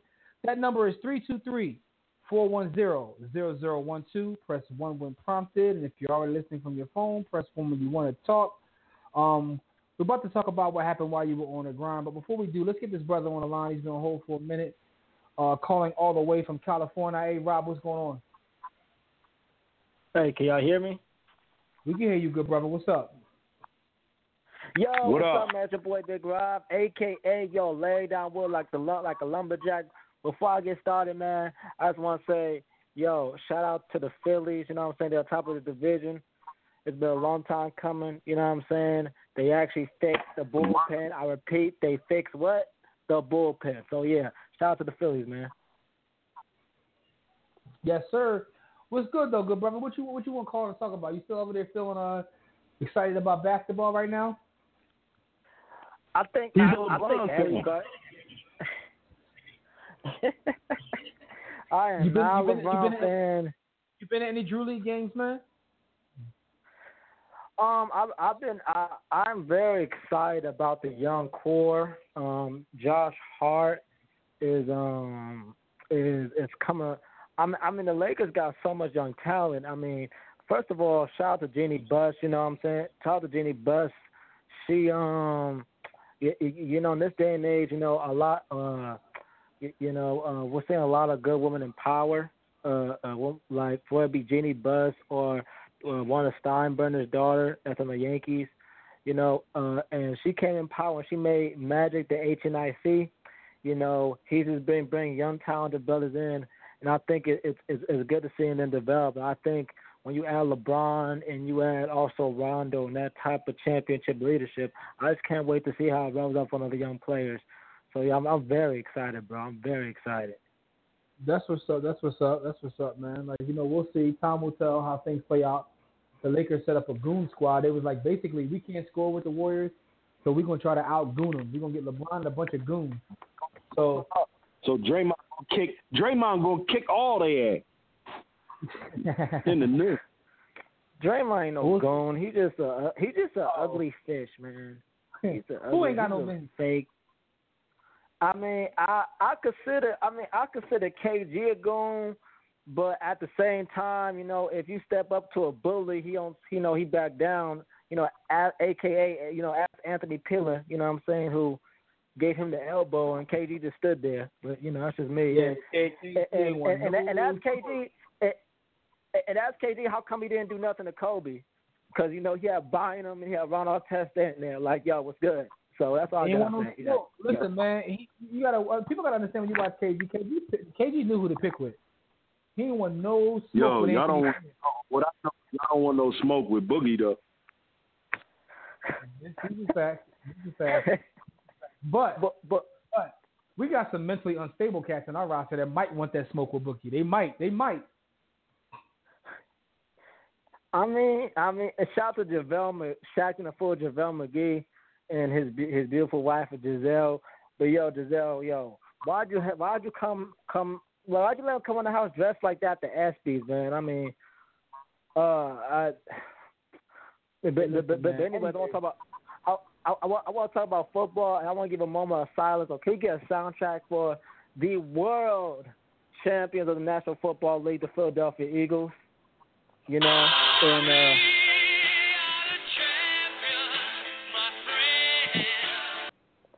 There you go. Absolutely. Absolutely. We real strong at the cornerback position. I'm excited for this week. the same, the same, the same Eagles who stopped, uh, who stopped uh, Matty Ice and Julio Jones in the end zone three times. The same um, Eagles who ate, who ate the purple, the purple eggplant. The same Eagles who took a shot on Tom Brady's eyes. You know what I'm saying? Who couldn't see what the hell he was doing. You know, the same. You know, I, I, I Yo, man, I like I, yo Rob, yo Rob. I like I like all of that except I don't want you to say my team was eating eggplant. I leave that to EJ uh, Johnson. He he he eats the eggplant. We we don't eat eggplants over here. hey Rob, anything else you gotta tell us, Rob? We gotta, we gotta move on, brother. Anything you gotta, you gotta get enough, man. Uh, yo, yo, give me a second. Yo, yo, you all right, bro? yo, in the twirly you door? trying? You trying to kill him, man? He got you laughing. You about to die out here, man. Beyonce was like, Beyonce was like, yo, pause, Rob, pause. But um, uh, uh, also, also, also, also, also shout, also shout out to Dev. Dev ain't here. Shout out to, and shout out to the dude Phil that was just here. He's a North Carolina fan. Yo, uh, yeah, I wish he was still here because I was. I, I, when, when I saw when I because I saw the new Jones, the baby blue ones from North Carolina, man. I was like I saw the Shekinah glory, dude. I was like, man, I gotta cop those even on layaway, man. But yeah, I think I think man, but but but but on the real, I think um because I want to ask y'all two. I want to ask y'all one or two questions. But um, I think the I think I think I think the Eagles. Time will tell. I, I predict a lot of injuries, but I know this team's a fight and it's to fight back, and they do. We do want to repeat, and and and, and I know B. Austin is telling me, and and probably everybody just saying, and Dev saying, just just enjoy the moment, being champions. Just enjoy the moment, and I, and you're right. Just I'm I'm just to just try to enjoy the moment. Ne- next time I probably talked about how how how it felt but um, I, I don't ask one two questions. It's more like a hip hop question. Uh, hello. We listen to you. Go ahead, go brother. Yeah, we hear Uh, man. Okay, okay. The, what? How do you feel about um?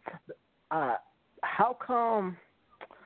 How you say? How come uh, rappers like the game, or Fifty Cent, or I would say even a T.I. didn't get as much criticism as uh for for their style rap, rap for their style rap as as to uh, guys like the Young Thug and a um a Tekashi.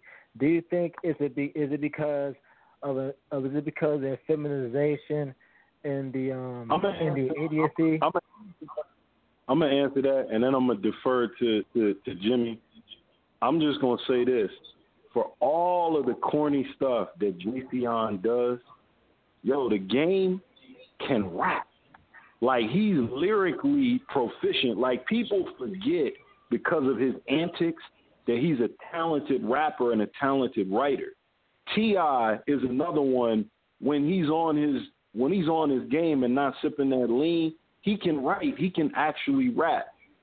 Fifty is a is a different breed. I don't know that he's that talented lyrically. He's just one of the smarter uh, chess players and businessmen in the game. When you start bringing up those other cats, I'm not really that familiar with Young Thug's catalog because I don't support men that wear dresses. So I really have never, I've never really listened to any of his music knowingly. Um, and and Tekashi, I don't really represent what he represents, and I can't really relate to it. Like it has nothing to do with youth culture because there's young cats out here that I bangs with, like they can go, but I really don't. That whole proliferation of of of gang culture, especially on the East Coast, and me kind of understanding where it comes from uh, on the West Coast, and the fact that even though it, it has it has a lot of negativity to it, it is still the ch- They are still the children of the Panthers versus what it is on the East Coast, which is a little different. I don't really bang with that at all, so I don't really listen to him either. So I don't I don't really know how to answer that beyond beyond that. Go ahead, Jimmy. Well, for me, to, I I think that when you say why they didn't get criticism, I, I don't even know if that's necessarily true, because I mean, uh, I'm, rapper, I, I, I, rappers I, or mean, hip I hop mean, as far as nostalgia, I mean, as far as nostalgia, but as far as nostalgia, as far as nostalgia, Well- like why didn't the old heads criticize them as much as they criticize the the well, they the, did. the though. they young kids though. now? It, it, it, it's just that the voices are louder now. So as time goes on in Oh. hip hop culture, you have guys. Guys are always being criticized. Like, you know, Fifty Cent was criticized. He he, he uses too much melody. His, his music is too gangster. I mean, people criticize Snoop and Dre. They were they tried to ban them from selling their music. People have always been criticized. We're just living in a different day, different day and age where now you have more access to see the, the, the people getting criticized. People have always been criticized. Mm. So I don't think it's anything new. I think it's just now you can see because of social media, everybody has a voice. Um, so I don't even know if it's necessarily their message or what they're or what's being done. I just think we're in a different day and age. But I, I distinctly remember all of the artists you're talking about. being criticized. T.I. was criticized all the time. A lot of it was his fault though for going to jail every five weeks. But at the same time, all of those guys did have their own form of criticism. Um, because here's what you got to recognize in the world: you're never going to be able to please anybody, and people will complain about every and anything just to have some semblance of relevance. Um, so when it comes to the new guys, like B. Austin said, a lot of times we not may not be able to relate to them. Um, so you know, but people I, and people I, take But I, I want to ask. I, the an, the answer you gave, and it, and it may truly be the way you feel, Jimmy. But I don't feel as though the talent. Like I need to compare someone with similar similar talent. Like I feel like the game. He's a cor- don't get me wrong. The game is a corny, corny dude, but he can rap. Like he's a talented rapper. Like you could take all the corniness away, and the dude can rap. I don't listen, know that that's the case for Tekashi Six Nine or, or or Young Thug. I, I just Yeah, don't know. We're not talking about we're not talking about skill sets though. We're talking about the kind of criticism they face. And I'm old enough to remember that when Run DMC came out, they were criticized by um um the Furious Five and all the threes and fours and all the Grand Masters and, and Grand Wizard D's. They they criticized them because they were the new cats and they were doing something different. You know what I mean? Like you know, so eh, that's something that just happens. The old heads always criticize the young bucks, and you have some young bucks who kind of have styles similar to the old heads who they'll gravitate towards. This is just something that happens. Like this is just something that happens. I remember Biggie and Jay Z and Nas all being criticized. They talk about drugs too much. They do this, that, and the third. They talk like old heads always criticize what comes after them. Like, and this happens in sports. It happens in music. It always happens, man. Like this, it's just par for the course, man. It is what it is. Um, to my, my so my perspective is like what you like and support that. And if you don't like it, then keep it moving. People need to spend more time on this earth talking about what they like as opposed to talking about what they hate. Anyway, Rob, man, thanks for the call. Thanks for the question. You got us, you know, on a whole different tangent. We appreciate that, though. That's a good question. Um, and thanks for listening and support as always, good brother. Word. Uh, I guess Rob got kidnapped, but thanks, Rob. Peace out. Um, yeah, man. Rob want Uh, to call up and Rob want to call up and talk about eggplants and your hair. Text you. Yo. We gotta talk about uh, we gotta talk about this thing of ours. But before we do, there's at least one story I have to talk about that happened this past week while you were on the grind. And for those who don't know, while you were on the grind is brought to you by Sports the Book. Smart people only read the sports, written by a brilliant author.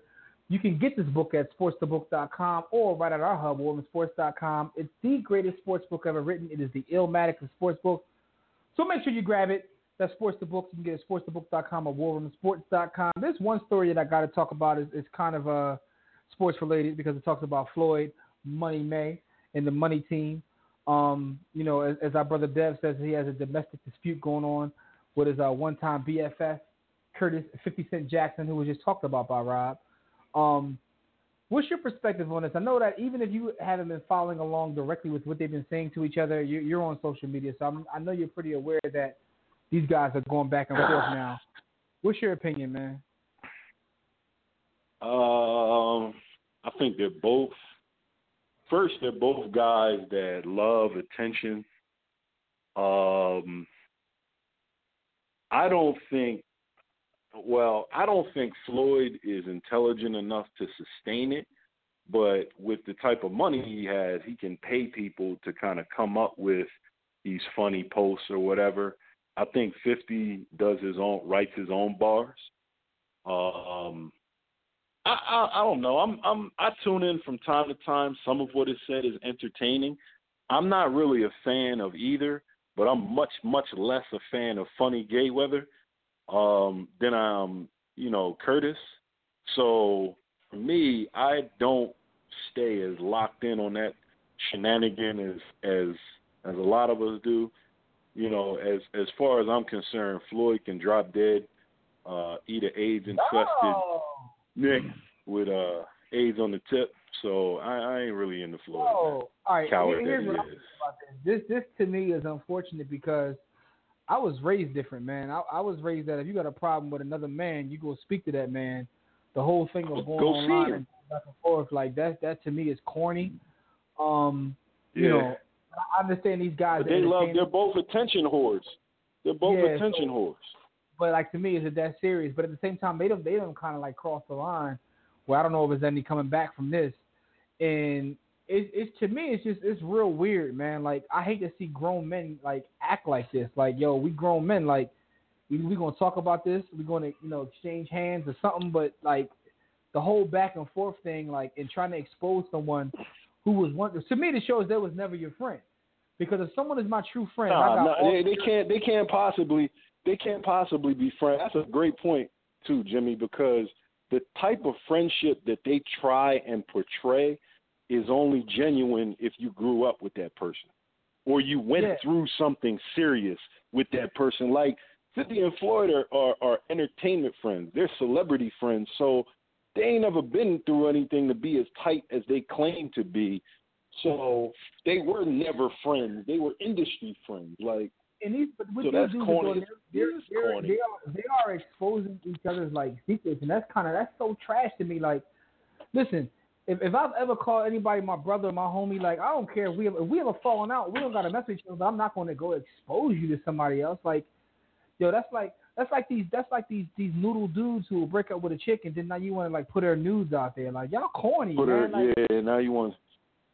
You know what I'm saying? Like, Yo. I mean, I, I Corny. just I just saw I just saw a very very astute definition of ratting, of snitching and ratting, and this is not at all a shot at fifty. It's kind of if the shoe fits, you got to wear it. mm-hmm. When you tell anything that should be between us to other people, it doesn't have to be the police. It doesn't have to be the law enforcement or the authorities. Anyone that isn't with us but against us, you are ratting. So basically, they're both ratting on each other. Yeah, That's what a just- rat is. That's what snitching is. They're, you're telling, you're telling secrets that are exposed for other people's consumption, and some of those people are our enemies or are yeah, so my against thing us. So you're, never, you're ratting. They never had they never had genuine. They never They had never a were genuine. cool. Because my thing is, Yeah. man, I fell, I fell out with people over the years. I never like went to expose. That's that's that's trash. That's corny, man. Like, and it just rubs me the wrong way now. Um, I don't know, man. Like I said, I don't I don't understand anything no more, man. Because, like, you know, from 50 story and everything we know, like the environment he grew up in, he has to know that, what this is. Unless he's just at the point now where he's like, yo, I'm just gonna entertain these people and, and do whatever. Oh, His, See, and that's his- the problem. That's the problem that I have with I have with Fifty. The problem I have with Fifty is I don't think Fifty has any morals. Yeah. I think he's morally bankrupt. I think he does anything that sells, maintains his relevance, and therefore is monetizable for him to make keep his lifestyle up. Like I don't think he Yeah. subscribes to the moral code that you're speaking of from where he comes from. Like I think he grew up in that era. I think he comes from that like geographically.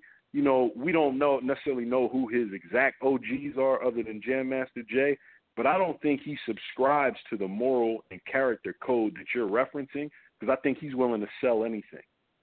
And, and you know what? And it's funny because I was having a conversation with the brothers in our group chat. Salute to them. I was like, you know, growing up where I grew up, I knew a lot, I knew a lot of cats like Fifty. I said, and the funny thing is, oh, one thing they all had in common is they've been shot before. But some cats who get shot and they just stop caring about every and anything. Like Fifty don't care about nothing, including his son, family, the whole nine. You can't beef with a cat like that though. There's no wins in that. So my thing is like i- i- if you got to ignore him, and and Floyd is, it comes in because he feels as though like what he's achieved financially makes him exempt from everything else. Like that's his go-to. Like I got money. That having having money don't mean that you I know. to. I know from personal experience, I don't think there are many people walking the face of the earth with lower self esteem than Floyd Mayweather.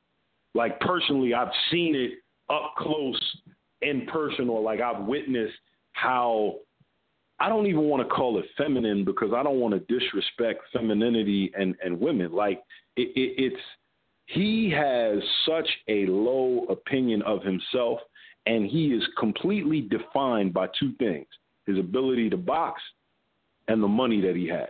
Like outside of that, he has no confidence in anything else.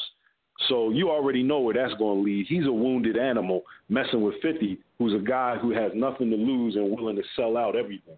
So this going to make for great entertainment, I guess. Yeah, man. I mean, it, it's just sad to me, man. Coming coming from where I come from and growing the way I did, this is like so whack to me, man.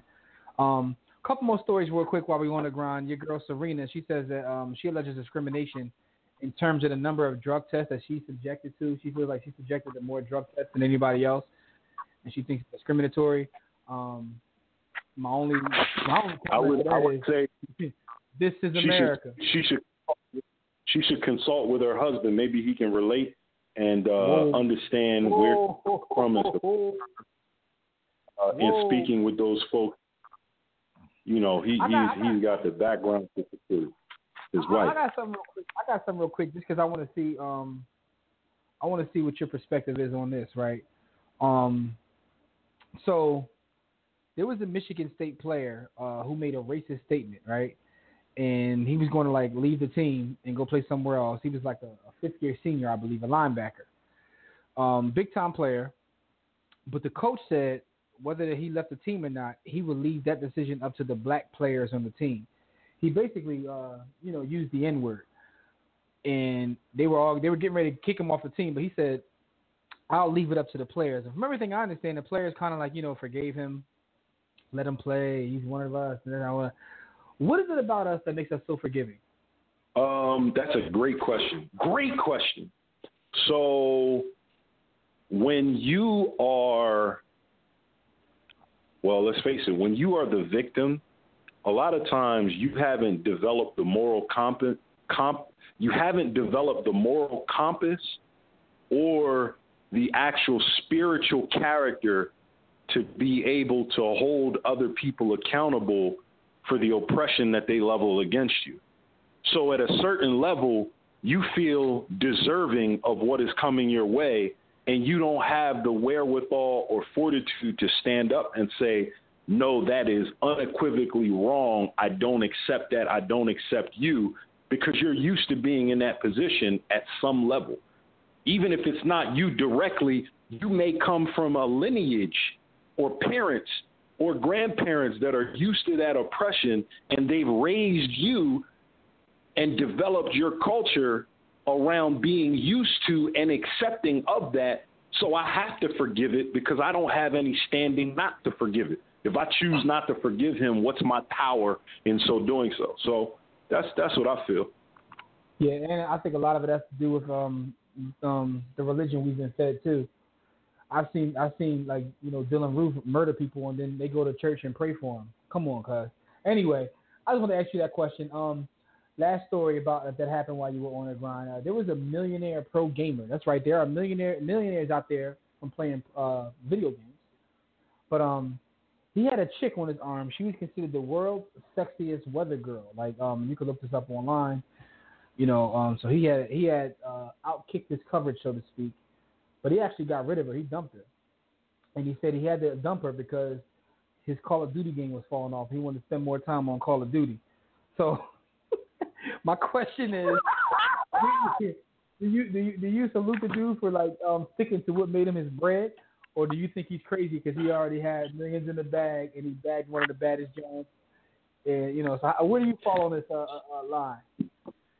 I seen some people say, "Look, man, he know what butters his bread. He know he got her from uh, making the bread, so if she's messing this game up, he gotta let her go." Yo, I can't speak on because I think it, there there's two. It's almost like it's two ends. On one end of the spectrum, he's corny, and then if I go to complete other other opposite end of the spectrum, he's corny. But, though. obviously, he wasn't now- getting, he wasn't getting no wins. Here's my question Mhm. though. If I change this right and I don't say pro gamer, if I say like, yo, um, you know, one of the best basketball players in the world, like cut their girl off because it felt like she was a distraction. They wanted to work on their game. Does this change it for you? Uh, yeah, I, I mean, I get it. I get it. I, I knew I knew that analogy was coming before the analogy came, so I get it. Yeah. I,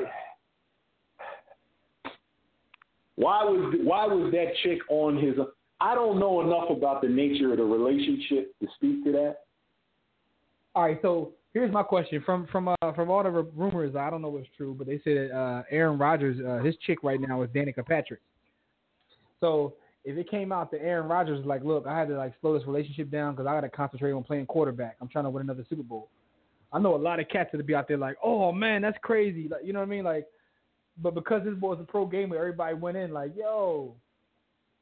Anyway, just wanted to bring that story out because I know I know how that will make you feel, man. But that's what happened this past week while you were on the. Ah, The guy that- don't knock how he's putting money. listen, man. Listen, man. Like I said, if you if you just change that and it's not and it's not uh the fact that he's a gamer, yeah, that chick is everything, man. But listen though, real quick, um, if anybody wants to call in and talk to us, 323-410-0012. And don't forget, always, as I have to say this before we go into basketball, warroomsports.com is the hub. Make sure you check us out there. But it's definitely time to talk about the NBA. And this is brought to you by Digital Extreme Technology. Listen, if you still got one of those Wix sites and your site is trash, and let's face it, that's what it is, you got to cut that out. You got to hit up Digital Extreme Technology. How do you do that? DigitalExtremeTech.com or you call 267-205-4203. Get you a custom website and you get hooked up by saying, yo, I heard about Digital Extreme Tech on the War Room. They'll take care of you. Make sure you do that because right now it is time to talk about this thing of all. Oh.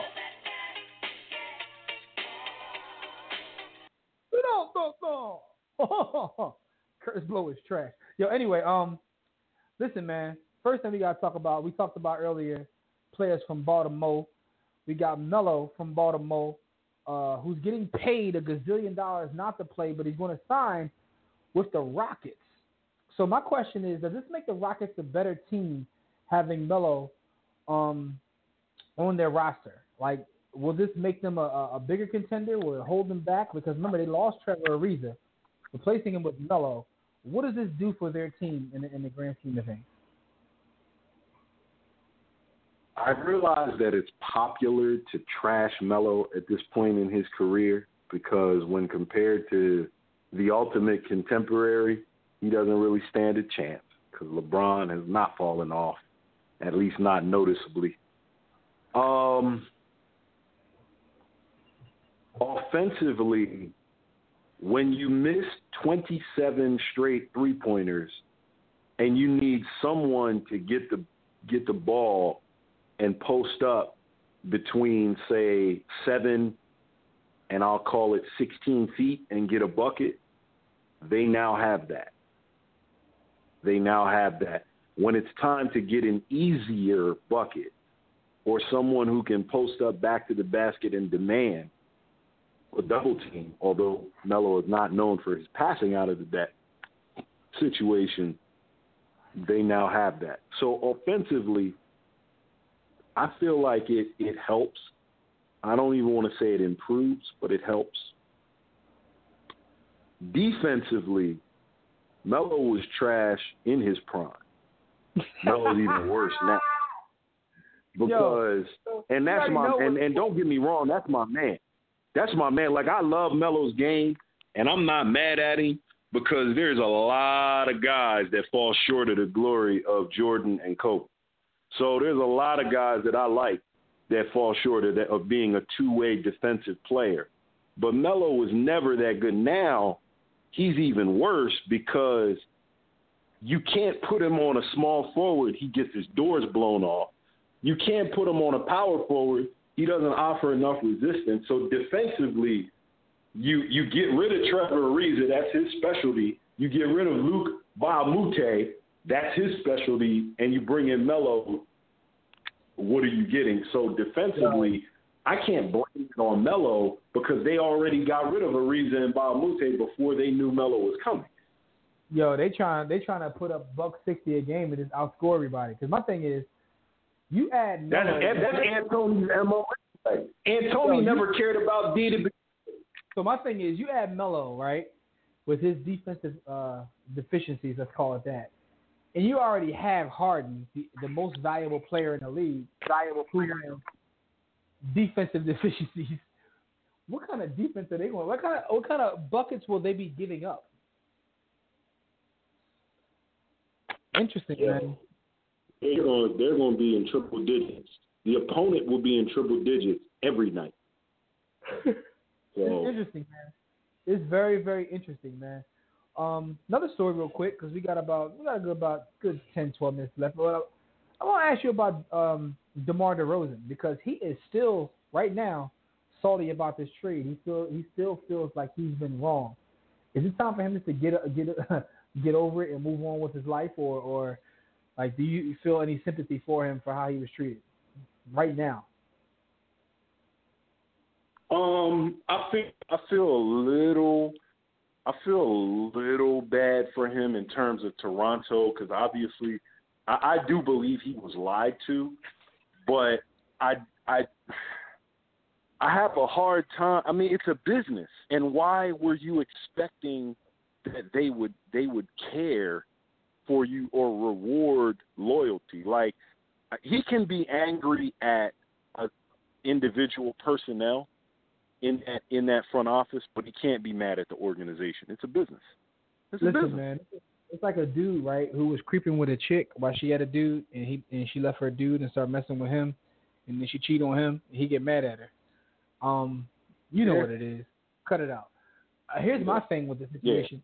A lot of times I say that, right? I say exactly what I just said, and I laugh about it. But I was on YouTube, and there's like people, Toronto fans, like, and there's several videos like this on YouTube where people have like um, put together clips of him speaking about the team in Toronto throughout his career and made like long tribute videos to him. Yo, this boy said Yeah. everything positive about Toronto. This boy like talked about wanting to be there for the rest of his life. He talked about the city, how he loves the city. He wants his family to grow up in Mhm. Toronto. He wants to make this his home. He doesn't understand how um, star players in the past have left this place. He'll never leave this place.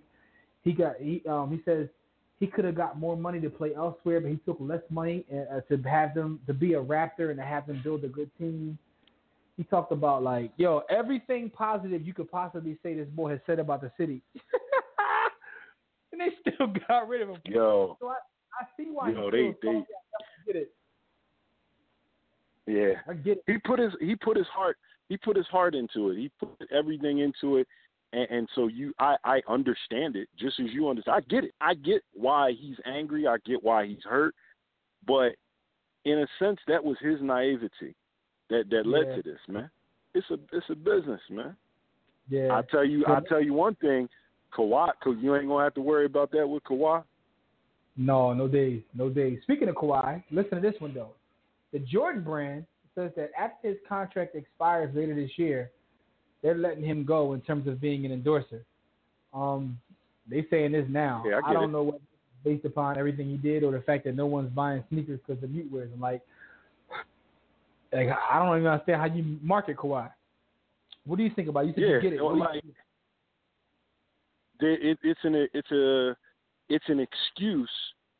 They're using his behavior as a way and means to get up out from under someone that can't sell for them anyway. yeah.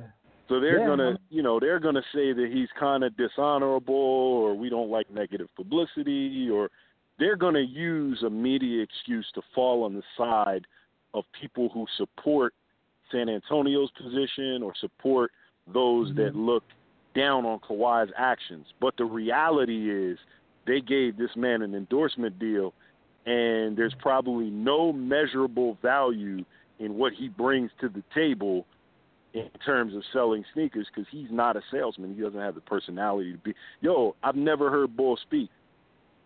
Ever. Yo, it's been like four months since he said anything. So, uh, first of all, funny thing is, I told you, I, I think there's some power I didn't. too. I didn't know he was on brand Jordan. I didn't know he was a Jordan athlete. Kawhi Leonard might be the first athlete to never be misquoted. Anyway, um,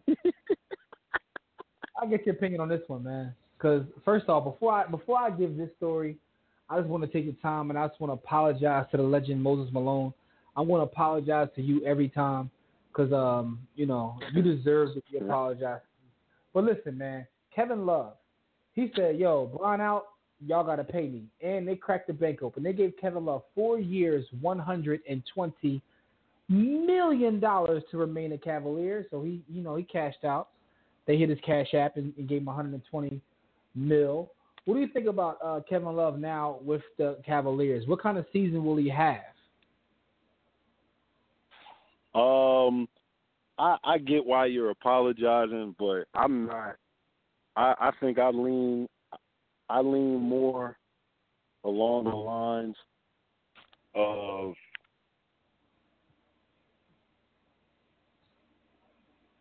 I lean more I lean more along the lines of Dev. Like this dude is a quality five time All Star, twenty and ten guy easily. So he's not a bum. He's a very good power forward. That being said, I I don't thirty million a year seems very steep. I don't know the strategy behind this other than being able to dump the contract to be able to pull in other pieces in year two or year three of this deal. That's the only uh, thing that I can really think of because I don't. I don't think he's, he's a bum. He's but in, not a but thirty. in- I don't think he's a bum, but in Yeah. retrospect, I went back and looked at the numbers he put up, the teams that he's played with, and I just don't think that he's Yeah. as elite as elite as I once thought he was. Because even in no, West, he's not. He's probably not if elite. You're, if you're yeah, elite, I wouldn't player- use elite. hmm If you're an elite player, you get to the playoffs. You don't. You, you might not win a game, like you might not win a series or a game, but if you're an elite player, like John Wall is going to get his team to the playoffs, right? Chris Bosh even got the Raptors to the playoffs. You're going to get a team to the playoffs if you're an elite player. He couldn't even get his team to the playoffs, and he put up a bunch of numbers in games that they lost, basically. So we got hyped up by based upon the numbers that he put up, but they were meaningless numbers, and he doesn't. He didn't do anything to help his team win. Um, I know that sounds crazy. Yeah. He put up numbers, but, but he didn't make the plays at the time they needed to make the plays. He didn't draw enough attention to. You know, how we talked about Julio Jones. The same thing applies to basketball. When you're so talented that, or an Allen Iverson, when people say he he didn't get his teammates involved. AI was so powerful that just by him walking up and down the court, you having to pay so much attention, he got other people open shots. Like Yeah. that's the one thing Kevin Love never Yeah. did. So I think that for me, and that's why I said I have to apologize to the God Moses because Moses was like a once in a lifetime guy. This guy is not that. Mo- Moses Um, was elite. Moses was definitely elite. So that's all I'm saying. I'm Um, not calling him a flop, but I don't think that he's elite. But he got thirty million dollars. That's I, I have him. I have them twenty four. I have them twenty four and eleven. I have them twenty four and eleven. I don't have the Cavs. I don't have the Cavs being a playoff team or, or really anywhere near it without LeBron and, and only Kevin Love. But here's the thing. I would like to have a counter to your argument, Mhm. but I don't feel like the Cavs have the talent for me to present an argument because they're not going to have any talent at other positions that's meaningful and allow them to win games. So even if Kevin Love averages 28 and 14, they're still not a playoff team no matter what All he right, does. but here's my question: So what if can my argument be? All right, if Kevin, if I switch out Kevin Love and put LeBron in that team without Kevin Love, do they make the playoff? Well, exact yeah, team. but I mean LeBron LeBron LeBron is is an argument for the greatest player of all time. Like LeBron right, is in so the top ten Let's, let's players LeBron. that ever not make it exist. If I replace uh, if I replace him with Kevin Durant, do they make the playoffs? Yo, let's let's get out. Let's go back. Let's go down to saying- a player I'm naming a- in Kevin Love's realm. Let's go Boogie. Let's go Boogie. If you replace him with Boogie, is he better than Boogie? No. Boogie Boogie, I don't know if Boogie makes them a playoff team, but I think Boogie is better than Kevin Love. Okay. All right. With that being said, man, we got a couple minutes left, man. I gotta ask you a question about this, right? So we know where Dwyane Wade is in his career. He's in the tail end of his career, but he got offered three years, twenty-five million dollars to play in China. Now we know he has a brand over there in terms of sneakers, but um, I saw Steph Marbury go on Twitter and say that yo, the team that offered him this is like basically in Siberia. It's like not even one of the more populous places Yeah. in China. But they tried. Yeah. They know that too, which is why they tried to crack, open the bank. They backed the truck up for him. Um, if you're D Wade at Yeah. this point in his career, with his brand, with with it, what he's doing, do you take this money or do you just like not need the money and you just stay in the league and get a couple mil? The answer the answer should be based on whether or not he wants to play basketball and whether he wants to pursue a new challenge. Like that's the entire answer. Um I don't think it should come down to a monetary decision. Um he he can stick around. He's 36. He could stick around for another two seasons and Mhm. make three to five million dollars per season. If I'm Mhm. his agent, I go back to China, I negotiate, and I get that offer up to ten million per. If they're willing to pay thirty million dollars for three years, I don't know. If he wants to still play ball, I would take that offer. I know, but he got a Hollywood offer. I don't know. I don't know. It's interesting. Interesting thing though. Interesting. I don't know I take Yeah. that too. Cause I mean, the funny thing is, initially I was like, "Damn, you gotta take that." Then I saw stuff like breaking it down. I was like, "Uh." Yeah. Yeah, You know, he did. so- he did. Steph did a great job. Now Steph has made a hell of a living over. Steph has turned himself into a Hall of Fame player. Steph's going to the Hall. You know, that's interesting. That's interesting because I I I, I want to see how that plays out. Like I've heard other people make the I'm argument. I'm rooting. like- I'm rooting for it. I'm biased. I know it's nostalgia. He comes from our era, our generation, so I'm rooting for him because of that. But I'm looking at it legitimately. It's the basketball Hall of Fame. He had a decent college career. He's still 19 and seven in the NBA, and you know, you know what argument we we got to make at that point. You're 19 and seven. They let Joe Dumars in. They let Mo Cheeks in. Ah, So why not Steph? Num- number wise. Then you go to China, and and he's been in China for seven seasons. Four of those seasons, he was like twenty and seven over there. Some of them he was like twenty six and nine. You know what I'm saying? Like he just now fell off at like forty years old. He's averaging like sixteen a game, but he's Yo. still like he legit can go. Listen, all I'm gonna say is, man, run up on him at the light, you might lose your life. Anyway, um, salute to Starbury, man. um, I don't know if I would take this if I'm D Wade, man. Uh, Dwight Howard, I just want to tell Dwight Howard to stop spitting weak bars about his NBA journey, um, because now he's, he's moved on to a new team Yo. in the Washington. Yo, is yo is he is he going on TV damn near crying, look talking? Yo, he is so soft, man. Jeez, Yeah, man. It's crazy, man. Because he, he, I thought like at one point when they went, to, when he took that team to the finals, he definitely took them there. I thought he was on his way, and then something clicked. A lot of people say he got injured. I don't know, man. But we gotta get out of Yo, here not- anyway. a lot of a lot of a lot of NBA players say he's he's not good in the locker room. Like he's not Yeah. as as jovial as he looks ex- on the exterior. Like he's not a good teammate. But go ahead, Listen, we gotta gotta go. here, man.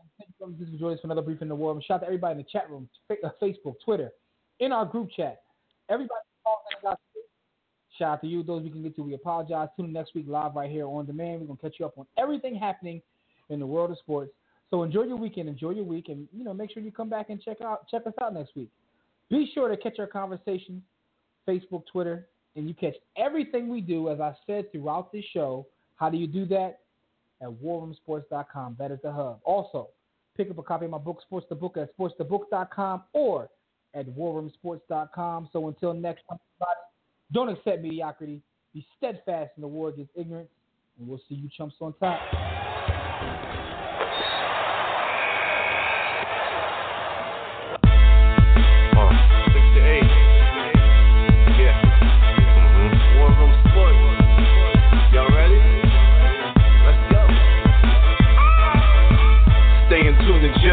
Know the blueprint. Yo.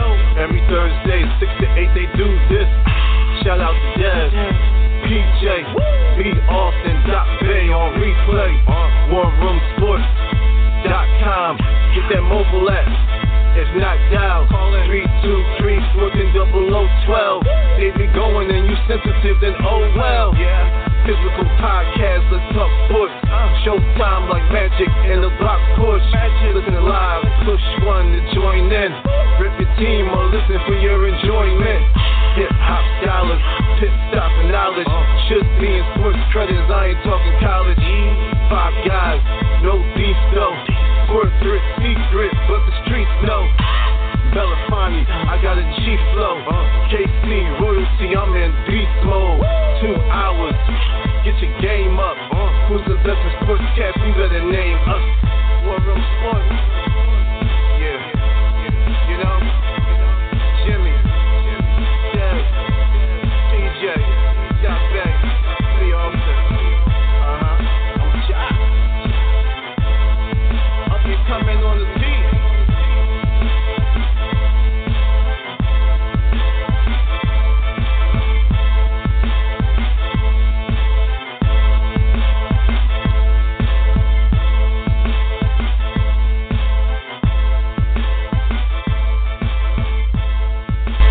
War Room Sports. www.warroomsports.com. What? Ain't no more to it.